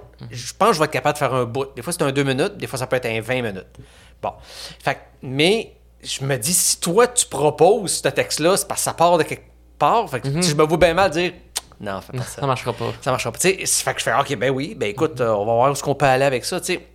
En fait, je pense que je suis plus là pour guider, puis essayer de donner des outils quand je suis capable, parce que des fois, des fois honnêtement, tu sais, je, peux arriver et dire, ben écoute, je sais pas moi comment je peux t'aider. Fait que tu sais, souvent, peut-être c'est arrivé en travaillant tes textes, mais tu sais, genre, on va plus poser des questions. Pourquoi? euh, pour essayer de comprendre, parce que tu sais, je sens que pour l'instant, je suis comme pas capable d'aider. Puis là, des fois, ben, après deux, trois questions, je fais, ah, OK. Ah oui, là, je peux, tu sais. Puis, fait que c'est vraiment ça. Je me vois plus comme un, un guide par rapport à ce que vous voulez faire, plus qu'un un guide général sur l'humour. Je suis le guide. Suivez le les guide. connaissances. C'est ça, suivez le guide. Mais puis, une affaire, je me demande parce que là, justement, tu travailles avec là, la nouvelle génération, d'une certaine manière. Puis, c'est comment, justement, pou- tu sais, tu peux observer notre manière de créer, tu peux observer, justement, comment on écrit. C'est quoi les grosses différences, mettons, que tu vois entre cette nouvelle génération-là qui s'en vient, puis l'humour quand toi, t'as commencé?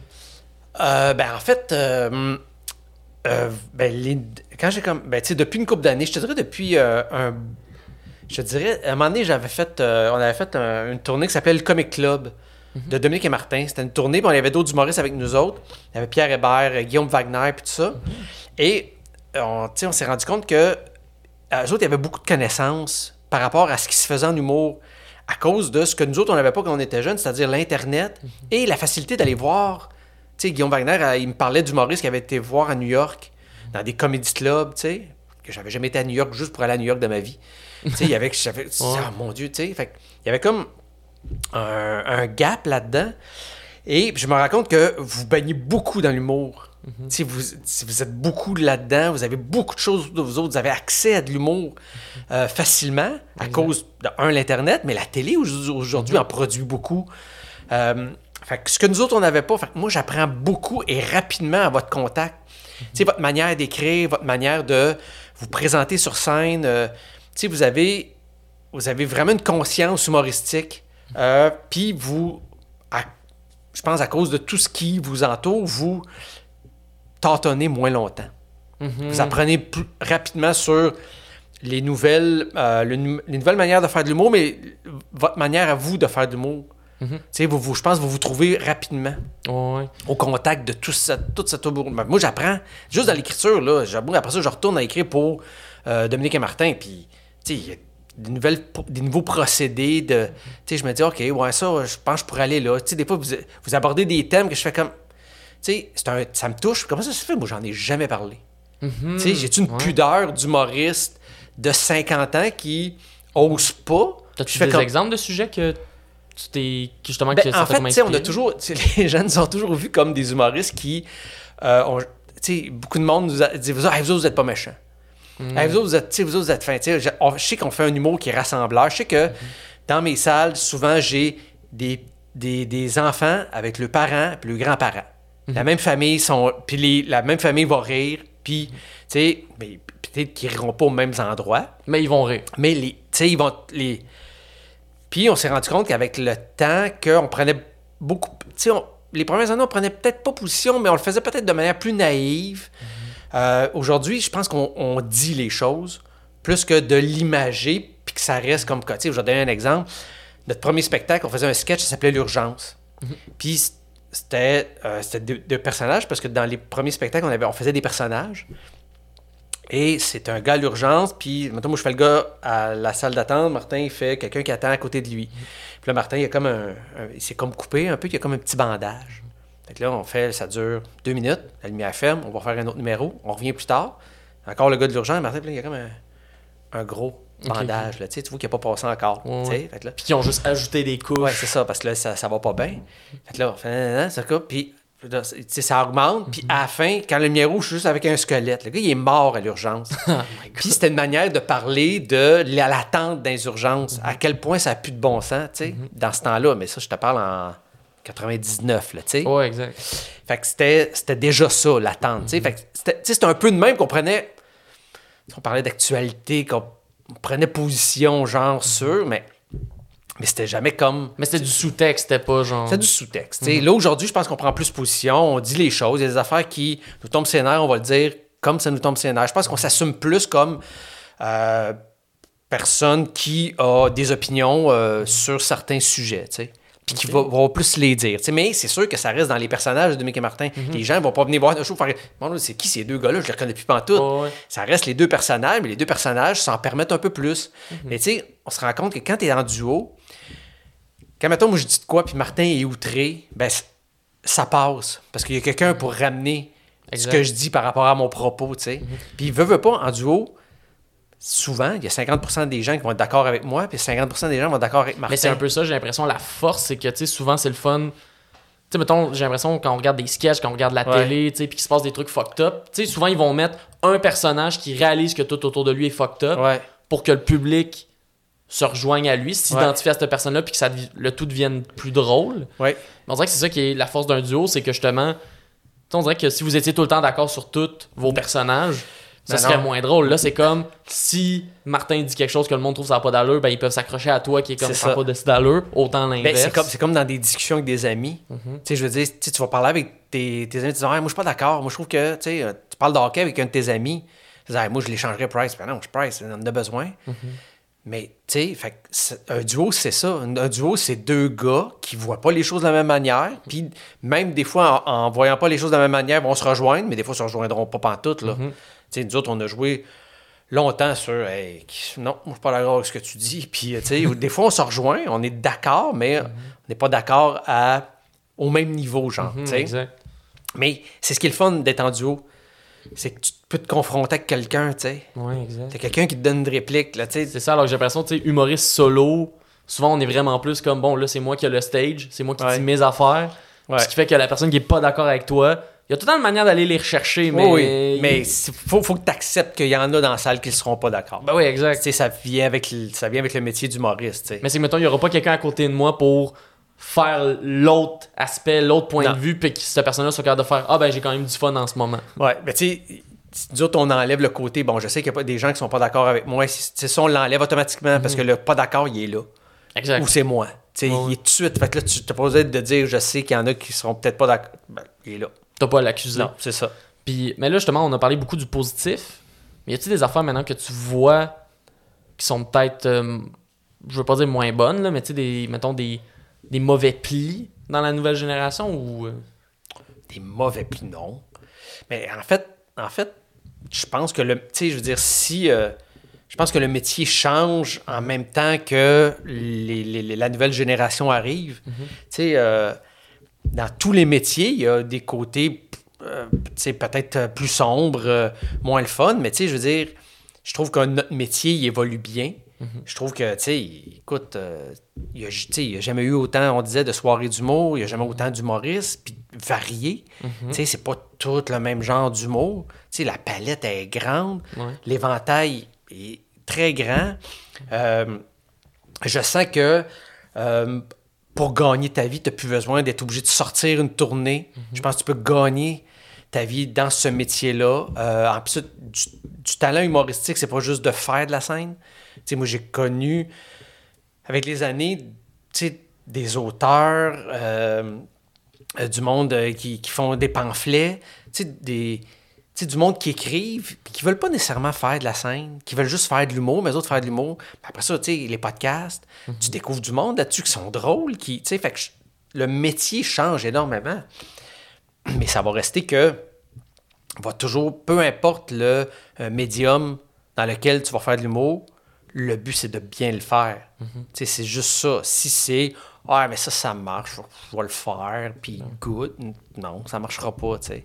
C'est toujours de bien faire les choses, puis l'exemple est là, là, il y en a, euh, puis ça marche. Oui, puis c'est le fun de voir justement, comme tu dis, que tu peux avoir tellement d'humoristes, tellement de variétés, puis Ouais. que là-dedans, tout le monde soit capable de quand même bien vivre leur vie.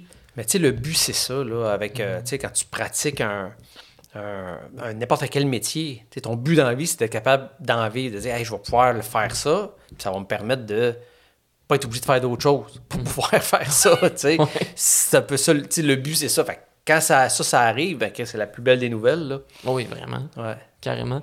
Aussi, je voulais parler, t'es un grand passionné de cinéma. Oui. T'es un grand trippeux, ben t'en as parlé un peu avec Louis de Funès. euh, Ouais, ben moi, je- moi j'aime, j'ai étudié en cinéma à Saint-Jérôme. Ok. Ouais, j'ai fait un an et un an et... Je pas fini mon cégep, mais j'ai fait un an, à peu près un an, un an et quart, là.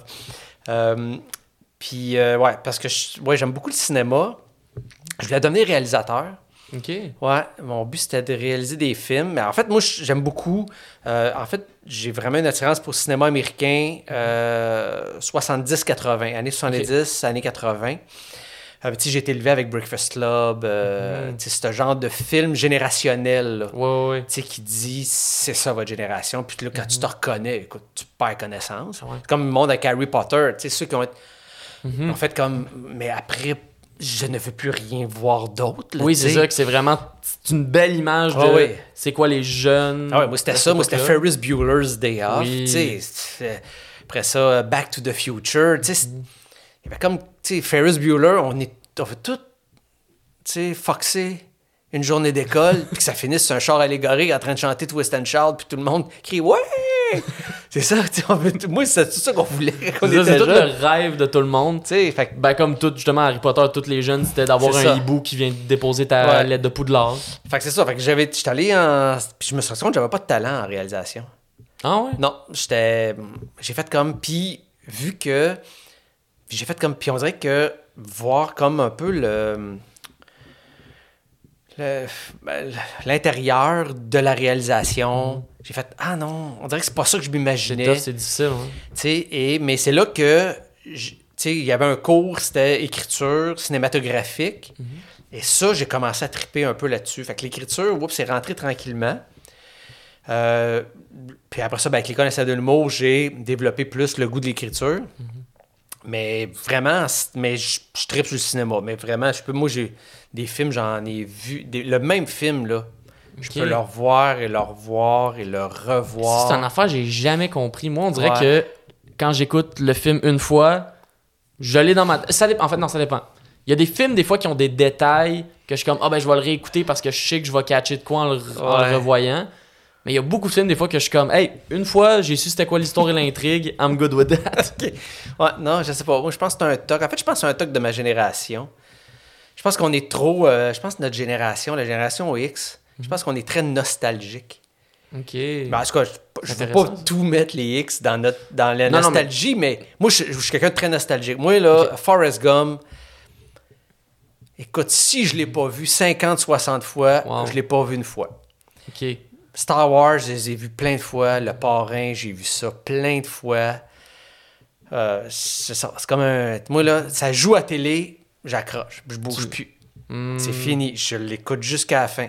Ouais, c'est ça. Je Mais je me demande c'est quoi qui a causé cette différence? Mais tu sais, je veux dire, j'en connais du monde autour de moi, de Ouais. ma génération qui écoute des films plein de fois. Là, je pense pas que. Tu sais, je sais pas si c'est une question Mais- générationnelle. Mais je pense que c'est vrai. Je pense que c'est vraiment, c'est vraiment un côté nostalgique. Ouais.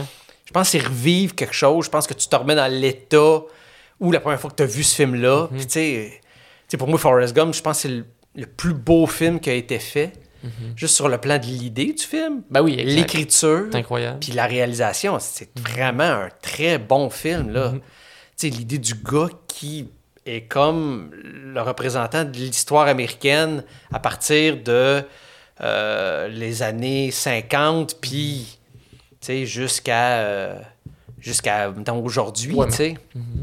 Il y a comme- il y avait quelque chose de très intelligent de- puis de magnifique dans cette idée-là, ouais, tu puis sais. du, tu sais, du, du personnage niaiseux, mais qui est genre un témoin tellement important de l'histoire, Oui, oui. puis qui- mais qui le réalise jamais. Non, c'est ça. C'est vrai qu'il y avait vraiment une beauté. Ben, moi, Forrest Gump, c'est un de mes films préférés, si Ah c'est ouais. pas mon film préféré. là. C'est vraiment. Ouais. Non, mais c'est ça, des films, genre, pff, écoute, euh, j'ai ça. Quand ça, tu sais, même, tu sais, je dis, des, tu sais, 70 un film américain 70-80, mais euh, même aujourd'hui, il y a un film, puis je sais pas pourquoi, puis en plus, il passe énormément de fois à TVA Sport. Puis moi, les films sportifs, j'aime beaucoup ça. Tu sais, Ouais. là, là, les, les films sur euh, le football américain, euh, tu sais, le baseball, les, les héros du sport. Mais en sport, il y a beaucoup d'histoires que tu Ouais. fais comme. Puis, Ok, tu sais, les biographies, là, Ouais, de, tu sais, je fais, c'est des belles histoires. Mais le film, en ce moment, là, c'est même, c'est même, c'est même pas biographique, là, mais je, je sais pas pourquoi j'ai... Le, le repêchage avec Kevin Costner Je... Ah, ça, je l'ai pas sur vu, la moi. NFL. J'ai- Écoute, je le vois, je Ouais. le vois dans, mettons, quand je regarde qu'est-ce qu'il va jouer à la télévision, je l'enregistre. Ok, tu fais genre, je vais le regarder un puis autre des fois. fois, je sais qu'il va jouer, puis je vois qu'il n'y a pas d'autre chose. Je me mets live dessus, puis je C'est- l'écoute. C'est c'est quoi l'histoire du repêchage? C'est un gars, c'est le, le- le directeur gérant des euh, Browns de Cleveland. Mhm. C'est la journée du repêchage. Il y a le choix numéro un. Il est supposé repêcher le corps arrière numéro un qui s'appelle Bo Callahan. Il a le nom, Oh, Bo ouais. Callahan. Il est supposé de le repêcher. Puis là, lui, dans sa tête, il fait non, mais tous ces, euh, ces dépisteurs font non, non, Bo Callahan, Bo Callahan. Puis là, il fait des téléphones, parle aux joueurs. Puis là, il en apprend de plus sur les joueurs qui, que, sur le joueur que lui veut repêcher, mais qu'on ne sait pas c'est qui. Puis à un moment donné, on l'apprend. En fait, on sait c'est qui, mais on ne sait pas s'il veut repêcher comme premier choix total. Fait en tout cas, parle avec les joueurs, se rend compte qu'il y a des histoires. Puis là, puis là, finalement, après, finalement, ben, il repêche le joueur que lui voulait. là. tout le monde fait ça n'a pas de bon sens.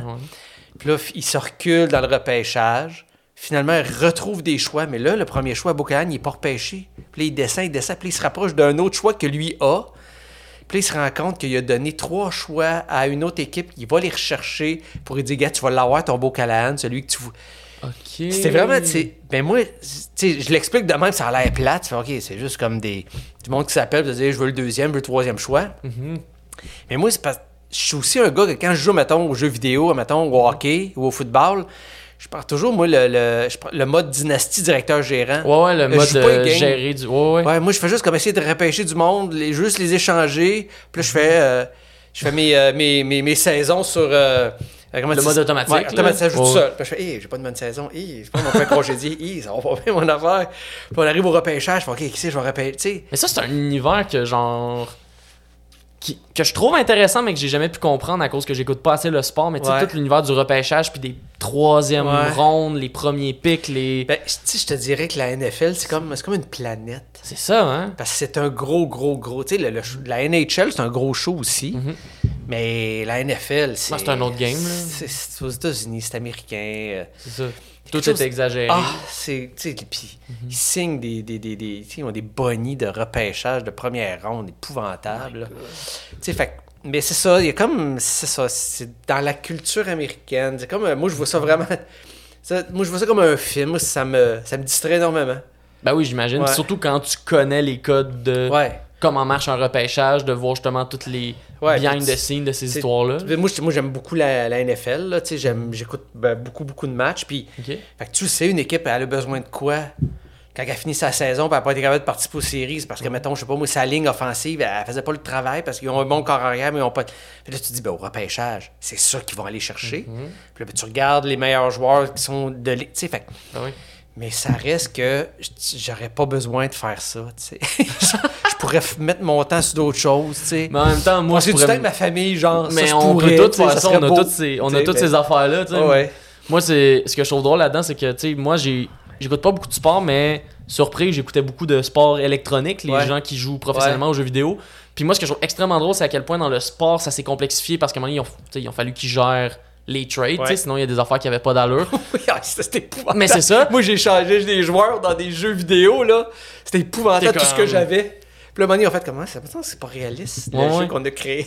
Puis, mais moi, l'affaire, c'est que, mettons, dans les, dans les vraies compétitions professionnelles Ouais. de, de, de jeux, de jeux vidéo. Tu sais, eux, ils ont, pas, de- ils ont pas de règles, là. ça a été inventé il y a deux minutes. Là. Ouais. Fait que des fois, ils font des trades. Il y a un joueur québécois, ok, euh, que j'aimerais vraiment recevoir au podcast. Ce gars-là, il joue au jeu League of Legends. Puis ce gars-là, ok, je pense qu'il est devenu le, le plus gros trade de l'histoire du jeu vidéo électronique. Il a été payé 1 million, ce qui est pas beaucoup dans le domaine des sports, mais dans le Dans domaine le de jeu vidéo. C'est ça. Puis, c'est que, tu sais, mettons, ce gars-là, tu sais, il a été payé 1 million, alors que, mettons, le monde en moyenne. Ces joueurs-là, en moyenne, sont peut-être payés, je sais pas moi, 300, 400 000. OK. Puis, tu sais, Pour jouer dans une équipe? pour jouer dans une équipe, juste pour qu'une équipe aille le pogner parce que t'es comme, je le veux vraiment lui. Ah, ouais. Je le veux. Puis c'est un joueur québécois qui, qui a été. Puis. Mais moi, il y a un moment donné, il y a un arcan plus jeune. euh, au début, quand je, euh, dans les débuts avec euh, ma conjointe, dans sa famille, elle a des neveux qui jouaient à. je- écoute, tu, tu vas me- je te- le jeu vidéo, j'ai aucune idée c'est quoi. Ils jouent à des jeux vidéo, puis ils, euh, ils bâtissent des personnages. Les personnages ramassent de la force, ramassent euh, Oh. des épées, puis là, à un moment donné, ils changent de catégorie. Ça devait être un jeu de rôle. Ça doit. classique. Et à un moment donné, il a vendu son personnage. Ah, je Il pense l'a ok. vendu à quelqu'un d'autre qui Ouais, voulait l'acheter pour jouer avec, puis il a vendu ça. Une coupe de mille. là. Oui, oui, mais c'est. Oui, oui, je pense, je pense, je sais, c'est sûrement genre World of Warcraft ou un jeu de même. Mais j'en revenais pas, j'étais là. Attends une minute, là. Attends, il y a. il y a- ok, il y a- mettons, moi, je joue, mettons, mettons, je joue à Sims, là, puis je me bâtis comme un, un gars, là, à Sims. Puis là, tu, tu me dis que dans 7 ans, là, il est tellement hot que je pourrais vendre mon personnage que j'ai créé juste en jouant le samedi soir. Ouais. Mais les autres, c'était plus que ça, les joueurs. C'était pas juste le samedi soir pour le fun. Les autres, ils étaient vraiment. C'est ça, il était intense dedans. Et je là. capotais, là, j'étais. Puis, tu vois, il a vendu un personnage. Ouais. Ben moi, ce que je trouve fou en ce moment, c'est, mettons, les jeux comme Fortnite Ouais. qui ont des, euh, qui ont des skins, tu sais, que c'est juste genre comment le personnage ressemble. Ouais. Mais eux, c'est comme ça qu'ils font leur cash, là. C'est genre, on va faire des collaborations pour avoir des skins de, de films des années 80. On va avoir Ah, genre ouais. des. Tu sais, mettons, ils ont acheté euh, la ils ont acheté les droits de la licence Aliens pour avoir des personnages de Aliens que tu puisses jouer dans le jeu. Ah, Puis, moi, ce que j'ai entendu parler, sais, à quel point ce marché-là est intense, t'as des gens qui vont, mettons, euh, qui ont eu la chance d'acheter un skin qui était, mettons, exclusif pour une semaine. Ouais. Puis là, juste parce qu'ils ont ce skin-là, ils peuvent revendre leur compte pour des milliers de dollars. Genre des gens qui vont payer des milliers de dollars juste parce que lui, sur son compte, il a ce skin-là que j'ai pas pu avoir, puis il est rare. Puis j'ai. Ça, ça. C'est fou pareil, hein? Mais c'est ça, mais c'est rendu un marché, c'est rendu. Ben oui. Tu sais, les jeux électroniques, je pense qu'ils parlent les rentrées aux Olympiques, là. Euh, ouais. Ils parlaient de ça un moment donné, de Ça, dire est-ce que ça va, voir le jour un moment donné aux Olympiques? là, On dirait que même, même moi qui a aimé ça pendant une période, qui en Ouais. regardait, on dirait que. Je sais pas, on, on dirait que les mettre dans les Olympiques, je suis pas sûr. Ouais. On dirait qu'il faudrait carrément créer une affaire Ouais. à part. Genre, j'ai pas l'impression que c'est la même. Je- Ouais, je me- mais tu sais, j'ai l'impression que c'est le même discours quand il y a. Moi, je moi quand je quand j'étais là, je faisais du skate. Tu sais, puis, euh, tu sais, les- moi, j'ai commencé, là, c'était Tony Hawk, euh, euh, Guerrero, toute cette gang de Powell Peralta qui était là. Puis ça commençait à parler, puis tout le monde disait, du Ça, vraiment skate aux Olympiques.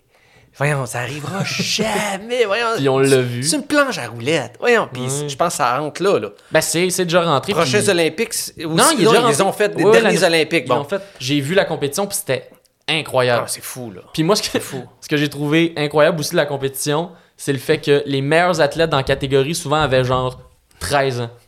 Ah oui, non, non, non, c'est non, c'est ça, ça n'a pas de bon sens. Moi, je- tu sais, quand j'étais jeune, là, on faisait du skate, là, puis tout, c'est ça, on avait tout, on avait comme 4-5 gars, on avait toute une planche qui représentait un gars de Powell Peralta. J'avais Lance Mountain, c'était ma planche, puis j'étais suppo- j'étais supposément Lance Mountain, mais j'étais pas Lance Mountain pantoute. mais tu sais, mais d'autres, on capotait de ce qu'ils pouvaient faire, les gars.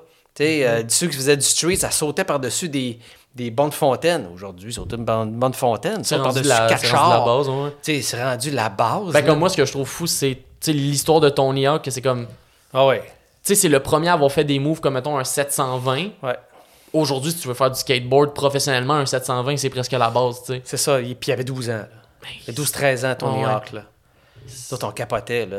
Sais, Son petit casque, là, puis ses, gros genoux. Puis c'est quoi, il était minuscule avec sa planche. Ouais. Mais c'était. Ouais, c'est ça. Fait que- ouais, C'est ça. Fait, fait- fait que je me dis, le- les jeux électroniques, c'est peut-être comme le skateboard dans mon ouais. temps où quand eux autres disaient on aimerait ça faire les Olympiques.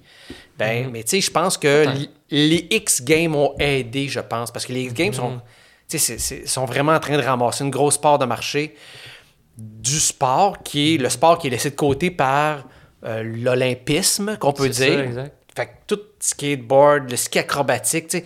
Puis, qui fait ces sports-là, c'est les jeunes. Mais pour les réseaux de télé, pour la vente de commandites, qui tu veux avoir? Les jeunes. Exact. Fait que je pense qu'à un moment donné, ils n'ont pas le choix à un moment donné de mettre, de, de regarder vers ces nouvelles formes de sport-là, Mhm.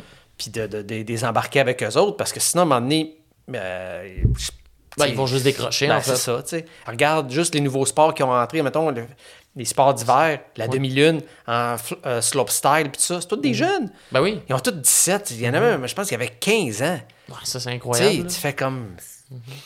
Fait que, non, je pense que, ouais, je pense qu'on va en voir plus qu'on pense des affaires de même aux Olympiques. Mhm. Ouais. Mais je le souhaite, j'aimerais ça que ce soit Ben officialisé. là. C'est sûr Ouais. que ce serait fou. Puis surtout, voir du monde essayer de comprendre ces jeux-là après. Ouais. De, regarder, de regarder une compétition puis d'être comme, OK, qu'est-ce qui se passe dans l'écran en ce ouais. moment? Pourquoi il se tire Ouais. dessus? Mais tu sais, imagine un jeune aujourd'hui qui, admettons, admettons le skate, le snow, euh, slopestyle, euh, puis les, les jeux, euh, les jeux électroniques, puis tout ça. Il fait juste regarder le skeleton. Fait Ouais. Deux gars ou deux filles, un par-dessus l'autre, sur une- un petit traîneau à patins, ils font Ah ouais? C'est vrai? C'est ça, c'est Ça, ça? c'est un peu dangereux. Ben, c'est ça. C'est quoi, là? Tu gagnes une médaille si t'es pas mort, rendu en bas? Ben, comme la luge, là, tu sais, Ouais. le, le gars au, jeu de Vancouver qui est mort Ouais, pendant les ah oui, pratiques de luge. Ouais. Parce que moi, il y a une affaire, je me dis, c'est comme. C'est encore un sport, alors qu'il me semble que pour moi, en tout cas, la prémisse d'aller faire de la luge, Ouais. c'est d'évaler une pente sans avoir le contrôle sur mon moyen de transport. Oui, ex- exactement ça. Quand je veux dévaler une côte et avoir Ouais. du contrôle, je vais faire du snowboard, je vais faire du ski. La luge, c'est quand je veux faire la vie m'emmènera. Ouais, mais tu sais, si tu remarques, là, toutes les, les, tous les sports qui existent depuis, mettons, le début de, de- de l'Olympisme, euh, mettons, mettons, je vais prendre l'exemple des sports d'hiver, parce que Ouais. Parce qu'ils sont plus récents que, mettons, été, que c'est des trucs Ouais, c'est ça. Mais tu sais, mettons, les Olympiques d'hiver, ben, tu regardes que les sports qui ont été pratiqués longtemps, c'était souvent des sports qui étaient inaccessibles. Mhm. Qu'il fallait que tu pratiques dans un endroit où il y avait les commodités pour faire ça. Tu sais, du bobsleigh, de la luge. du- Tandis que les nouveaux sports qui entrent, c'est des sports qui sont accessibles pour tout le monde. Mhm. Tu sais, il y a des montagnes pour faire du ski. euh, sais, moi, j'en ai une à Terrebonne. J'habite à Terrebonne. Il y a une, Oh, ouais, une montagne, tu sais. Fait que, tu sais, c'est plus accessible pour... Fait que c'est pour ça que je pense que le public est de plus en plus jeune. Ben oui. Pour, parce que jeunes, ben, ils ont accès à ça. Fait qu'ils Puis pratiquent, jeune, tu sais. puis diversifié aussi. Tu sais, oui, que hein. maintenant, t'as des équipes. Tu sais, il y a beaucoup de monde qui se moquait, mettons, que, que la Jamaïque a une équipe de bobsleigh. Ouais. Mais c'est comme, mais c'est le fun, tu sais. Ouais. C'est le fun que là, Ben ils oui. puissent avoir accès à ces sports-là, que Ouais. back then, c'était justement, fallait que. Ben, tu sais, moi, mettons équipé. à, mettons à 15 ans, je fais, hey, moi, là, tu sais, je vais, je vais faire du bobsleigh. C'était pas accessible. Je pensais, j'y pensais même pas. Je faisais pas comme, hey, papa, on pourrait-tu essayer de trouver une place De où tu penses je pourrais faire du bobsleigh? Il m'aurait dit, va faire le gazon, là, puis arrête de m'achaler tes affaires. ça existait pas, le bobsleigh. Le- C'était trop loin de nous autres. Mais ça, par contre, des fois, je me pose des questions. Je me, je me demande, là, tu sais, la personne qui est l'expert du javelot, là. Ouais. Comme. On dirait que j'essaie d'imaginer un jeune secondaire qui a fait comme Non, non, je vais pas venir jouer au soccer ou au basketball avec Je vous, la vais gang. jouer au je vais lancer du javelot. Ouais. Ben ça, je pense, à part de... euh, mais tu sais, moi, mon fils a fait de l'athlétisme. Ok. Mais il était en course, OK? Mhm. Il faisait de la course. Je pense que c'est à un moment donné, euh, tu tu fais partie d'une équipe d'athlétisme, t'essayes quelque chose, puis ils font comme, je pense que, tu sais, mon fils, quand il a commencé, euh, il, il faisait du 200, il faisait du, du 200 mètres, du 800 mètres, euh, du 400, tu sais, en- puis là, à un moment donné, ils ont fait eh, 400, 200, 400, c'est pas mal, toi, 800, 100, non. Mais, Ok. Tu sais, fait il précise, fait que je pense... Puis, a-tu déjà fait de la compétition? Oui, oui, il faisait la compétition Ok. euh, euh, régionale. Euh, compétitionner en Ontario aussi à un moment donné. Euh, ouais, c'est ça. Il, était bon. Il y avait, euh, tu sais, pour quelqu'un de sa grandeur, parce que, tu sais, il retient pas des voisins. hein, il, me- il est pas très grand. Ma blonde, elle, ma blonde, mesure 5 pieds. Je mesure 5 et 6, là, tu sais. Fait qu'il part... ouais, c'est ça. Il est parti avec des petites jambes pour la compétition. Il avait pas l'enjambé de certains à côté de lui, mais il était tenace. Bon. Tu sais, il était une tête de cochon, puis puis il courait, il flyait, tu sais. Mais ça, ça, t'as t'as combien d'enfants? Deux. T'en as deux Moi, j'ai donc- des jumeaux. T'as des jumeaux. Ok. Un gars, une fille. Ok. Ouais. Puis donc, le gars, ça, euh, qui ils sont rendus à quel âge? Euh, ils vont avoir 20 ans au mois de mai. Ok, d'accord. ils sont, euh, sont vieux. Là. Moi aussi. Ça. Des, des vieilles ombres de 20 ans. Ça, hein. c'est vieux, vieux, vieux. Mais, euh, fait que c'est ça. Puis là, t'as, mettons, le gars qui lui, c'est l'athlétisme. Ouais, il a fait de l'athlétisme un bout de temps. Ma fille, elle, elle faisait de, du hip-hop de compétition. Wow, ok. Elle était dans une troupe de hip-hop de compétition. Wow. Ouais, fait que ouais, ça, ça aussi, c'était c'était quelque chose. Là, tu allais voir dans des compétitions, là, puis là, tu sais, parce que tu sais, c'est tes enfants, Ah sais, ils étaient vraiment très bons. Là. Ça, vraiment, tu sais, ils ont gagné des prix. Trop, mais tu allais à des compétitions, t'allais- on allait à une compétition à Toronto, là. Écoute, il y avait du y avait des troupes, là, qui n'étaient pas dans la même catégorie qu'eux autres, là, mais t'étais là, mon Dieu Seigneur. Qu'est-ce qui se passe? C'est ton. Puis je dis, OK, euh, ma fille, quand elle va être rendue, c'est ça. C'est vraiment. C'est très. euh, c'est incroyable, vraiment. C'était impressionnant, là, les, les danseurs qu'il y avait là. Puis très impressionné par. Parce que. Moi, j'étais pas au quotidien. Sais, j'allais pas voir, mettons, toutes les compétitions. J'allais pas voir parce que j'étais des fois, j'étais en- Tu sais, une compétition, c'est un week-end. Et qu'est-ce que je fais le week-end? Je fais des spectacles. Exact, Fait pas voir. Fait que- fait que des fois, j'étais pendant un bout de temps, puis même mon fils en athlétisme, j'étais un bout de temps où je les voyais pas Mhm. performer. Puis là, à un moment donné, je pouvais, fait que j'y allais, puis je faisais comme. C'était toujours comme une claque dans la face. Ouais, de voir l'amélioration. Écoute, là, là, tu sais, le- je faisais comme, mon Dieu Seigneur, ils sont écœurants. Mhm. Puis ma fille, elle revenait, elle disait, ah non, là, ça n'a pas bien été. Oh, ça n'a pas bien été. Je veux-tu veux-tu essayer de le faire, moi, le mouvement? On va pas casser en deux. Voyons donc, tu sais, je sais que pour eux autres, c'est. C'est comme moi quand je fais comme ah non, je suis à soir, c'est ordinaire. Puis tout le monde fait Ah non, on n'a jamais ri de même. Ouais, ouais, peut-être non. Mhm. Mais je parle moi, de moi, moi dans ma, ma démarche, là. tu sais. Je me sentais à côté de. J'étais on dirait que mon aura me regarde de jouer. tu sais. Oui, hey, ça, c'est la pire affaire. là. Le Ouais. moment où tu sens que tu te regardes jouer puis t'es comme, ah, ça va pas. Ah, t'es pas bon. Mais justement, je me demande, il y a des, tu sais, les athlètes, ça doit être ça à peu près aussi, Oui. là, des fois de performer, puis là, je me demande s'ils ont justement se, se regarder à côté puis être Ouais. comme, en ce moment, tu cours pas assez vite. Je me rappelle plus qui, qui avait dit ça. Euh, je ne mettrai pas de nom parce que. Mhm. Mais c'était un coureur qui avait dit quand tu. euh, Des fois, là, tu sais que tu as une overcourse quand tu, quand tu, tu te cours après. Hmm, Quand tu cours après toi. ouais. Tu as l'impression que tu essaies de te rattraper. Et tu dans, dans ce temps-là, tu n'es pas dans ta course, tu Mhm. n'es pas dans ta tête parce que là, tu fais Ouais, Voyons, il me semble que. Mhm. Tu sais, fait ils appellent ça courir après soi. Là. Ok. Ouais, fait que. Mais en- je pense qu'en spectacle, c'est la même affaire. Mhm. Oui, les soirs où je je suis pas naturel physiquement, ou ou que je regarde pas naturellement le public, là, puis que je faisais, ah, là, puis le Martin me parle, puis là, maintenant, je me rends compte que je le regarde pas pendant qu'il me parle. Oh, puis il est là, puis je suis là, là, genre, là, je suis vraiment à côté de mes pompes, là. Des fois, ça prend un. un- tu sais, des fois, je me dis. Des fois, je m'enfarge. Parce que, tu sais, mettons, je suis pas dedans. Puis à un moment donné, je vais comme bafouiller mon gag. Puis là, whoop, là, ça déclenche un- une improvisation. Puis Martin qui rit de moi. Puis whoop, qui récupère. Puis tout, là, ça fait comme me, me ressaisir. Puis là, je fais, ah, c'est une chance d'arriver, ça. Ouais. Parce que ça m'a comme. Ça m'a tout replacé la colonne, tu sais, de. Oui. Tu sais, tu fais comme, OK, ben cet événement-là dans le show a fait comme, OK, là, je suis Mais comme revenu. Là. Mais ça, encore une fois, j'ai l'impression que ça, ça doit être une des grosses chances d'être en duo. Mais je pense des fois en solo aussi, avec Ah un public qui parle, ou quand tu t'enfarges, puis là, t'improvises comme pour récupérer le moment Ouais, où t'as fait. Ah, je l'ai un peu échappé, ce gag-là. Ben, ça, je pense que c'est si l'improvisation marche. ouais. Mais Parce tu juste le- dire des fois dans un public, Mhm. de faire un gag, puis ça rit pas, puis faire comme, Je Mhm. pense que je l'ai échappé, celle-là. Ouais. Tu moi, tu- moi, ça arrive des fois que je vais bafouiller un gag, puis pour m'en sortir, on va dire, non, je vais vous la faire pareil. Mhm. que C'est un excellent gag, puis je pouvais pas partir d'ici sans avoir eu ce là Le monde rit, puis Oui. automatiquement, je la fais. Ça rit pas, ils connaissent le punch, je viens de le bafouiller d'en face. Tu. Mais au moins, t'as fait l'affaire d'avant Fait que, qui tu sais, fait que ça, ça a comme ça tu tu fait que- mais tu sais parce que je pense que c'est ce qui arrive quand on commence dans le métier c'est on a peur du blanc on a peur de s'accrocher on a peur du silence Ouais. fait que- mais avec le temps je pense qu'on apprend à jouer avec ça c'est l'expérience qui fait qu'à un moment donné on joue avec puis Ouais, exact. tu meurs pas d'un blanc là. Non, c'est ça. Mais le pire, le silence, ça, j'ai réalisé en stand-up et aussi en podcast. ouais Puis ça, j'essaye de le travailler en maudit. Tu sais, les, les, les réactions, les Mhm. Ouais, ok. ah ouais hein. Ouais. Puis des fois, j'en fais, puis maintenant, justement, je, je, je réécoute les extraits après, puis je me cogne sa tête d'être comme Chris, écoute. écoute les là Mais tu sais, tu sais, dans le sens que il y a de l'écoute. Mais tu sais, des fois, on dirait, je sais pas si tu le sens des fois, on dirait pour sentir que tu écoutes activement, tu fais justement ces petits. Ah, ouais, ouais, ouais. ok. pour que l'autre sente que tu l'écoutes vraiment Exact. là Ah ouais Exact. Ah c'est ouais, comme mais- si tu le fais, mais c'est comme, oui, mais tu le fais, t'es pas obligé de prouver que tu le fais en plus. Ouais, ouais, je comprends. Mais, ouais, ça reste des tics, là, je veux dire. euh, mais, Puis genre, une, aussi d'éthique, puis c'est ça, une espèce de peur de, Ouais. du moment de mais c'est flottement. sûr que si à chaque fois que la personne a fini sa réponse, puis il y a toujours comme un 5-10 secondes avant que l'autre reparte, tu fais OK, là, je pense qu'il écoutait pas, je viens de sortir de la lune. Là. Ouais, c'est ça. Quand l'autre vient de ouais, fait. J'ai fini.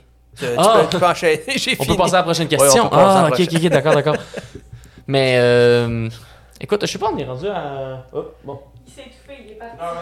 T'es pas le seul. Je suis pas le seul qui s'est étouffé dans ce podcast-là. Je suis content. Ça va être à moi bientôt. j'ai hâte. J'ai hâte à mon moment. J'ai hâte à moi. 1h25. Ben écoute, euh, Dominique, Ben oui. merci euh, beaucoup d'être ben, ça fait plaisir, C'était vraiment cool. Dominique Sillon, voilà, Ben oui, si vous l'aviez pas tu vois, encore parce que les gens connaissent pas vraiment mon nom de famille. Ah ouais? Ben, non, il y en a beaucoup qui le connaissent pas. Pour de vrai? Pourtant, j'ai l'impression que comme même si oui, c'est Dominique et Martin, on l'entend dans, quand dans même. Le, dans le milieu, oui, parce que tu sais, je, travaille beaucoup euh, sur d'autres projets que je suis duo. Fait que c'est ça, mais dans le public, mais je pense qu'il y en a qui ne savent pas mon nom de famille. Puis souvent, ce qui est drôle, souvent, c'est, mettons, euh, je sais pas, euh, j'appelle pour, euh, mettons, euh, un plombier ou un électricien, là, mettons, pour, euh, puis qu'il arrive à me... Puis là, je dis, Ah, c'est à quel nom? Ben, Dominique Sion, puis OK, puis là, quand il arrive, il fait... Ah oui, Oh, ok. ça, là, Dominique! tu te rends compte que le, le Sion, il le savait pas, là. Ils- Ok, ils, ont pas ouais. fi- ils ont pas mis le nom de famille sur le prénom zéro, pas une Ils ont fois. puis zéro que- associé. ça, puis même qu'ils ont dû l'écrire, là. Écoute, euh, ça. Ouais. Ou sont peut-être très professionnels au téléphone aussi. Ouais, mais... euh, ouais, peut-être que, le gars, en signant son contrat de plomberie, il va pas faire comme Ah, ah, oui, mais- oui, monsieur. Non, oh, mon mais- Dieu. Honnêtement, là, mon autre famille, non, je pense pas qu'il y a grand monde qui Bon, ben, vous l'aurez appris ici. Ouais. Dominique Sillon. Ouais, mais vous pouvez aussi me dire salut en Dominique et ton nom de famille, c'est Et Martin. Et voilà, ouais, c'est Et Martin. Écoute, euh, Dominique, si euh, on veut suivre euh, tes projets ou euh, les Euh, shows avec euh, Dominique et Martin, ben, nous autres, on est ça? vraiment, on est présentement en rodage. Ben là, je sais pas quand est-ce que ce, ce- ce podcast-là va passer. devrait être Mais- mars-avril. OK, ben on est en rodage avec notre sixième spectacle et euh, pour une euh, sortie officielle le printemps-automne là, euh, avec ça. Sinon, ben Comédia, on devrait faire Comédia cet été encore une fois. Puis sinon, dominiquemartin.com pour toutes les nouvelles. Parfait. Pour même acheter des billets pour le, le sixième spectacle. excellent. Yes, sir. T'es en rodage, mais je fais comme, ben, c'est C'est déjà bon. C'est déjà bon en rodage. C'est déjà... Ça, c'est de la bonne vente. ça, c'est de la bonne vente de faire comme pas encore sorti. Ah, mais mais ça, c'est j'ai- excellent. on jamais été bon. Tu sais, des fois, ils disent OK, euh, ça veut dire que tu fais une entrevue, puis tu dis, euh, OK, ben, on va vous donner euh, euh, 30 secondes, euh, vendez votre show. Hmm. Hum, ben, c'est- je pense que vous allez rire, mais je pense, là, je suis pas sûr. là. ça dépend. Si si t'aimes mon humour, oui. Mais si t'aimes pas ça, il y a des grosses chances que non. Mais si tu veux me découvrir, tu vas peut-être rire. Mais, en tout cas, venez donc. C'est- ça T'as pas- passé ton 30 secondes à un peu t'excuser Ah, au ouais, public. je suis pas bon là-dedans. J'ai- J'aime mieux. euh, Je pense qu'on est jamais très bon Ah, là-dedans non. à, se, à se vendre soi-même. C'est ça, j'aime mieux, euh, dire, mieux dire, ben venez, puis euh, je pense que vous allez aimer ça. Ben ouais, exact. Ah ouais. Ah ouais. Ben écoute, euh, merci beaucoup. Ben merci à toi. Puis euh, Puis, euh, bonne journée à la maison. Oui, oui.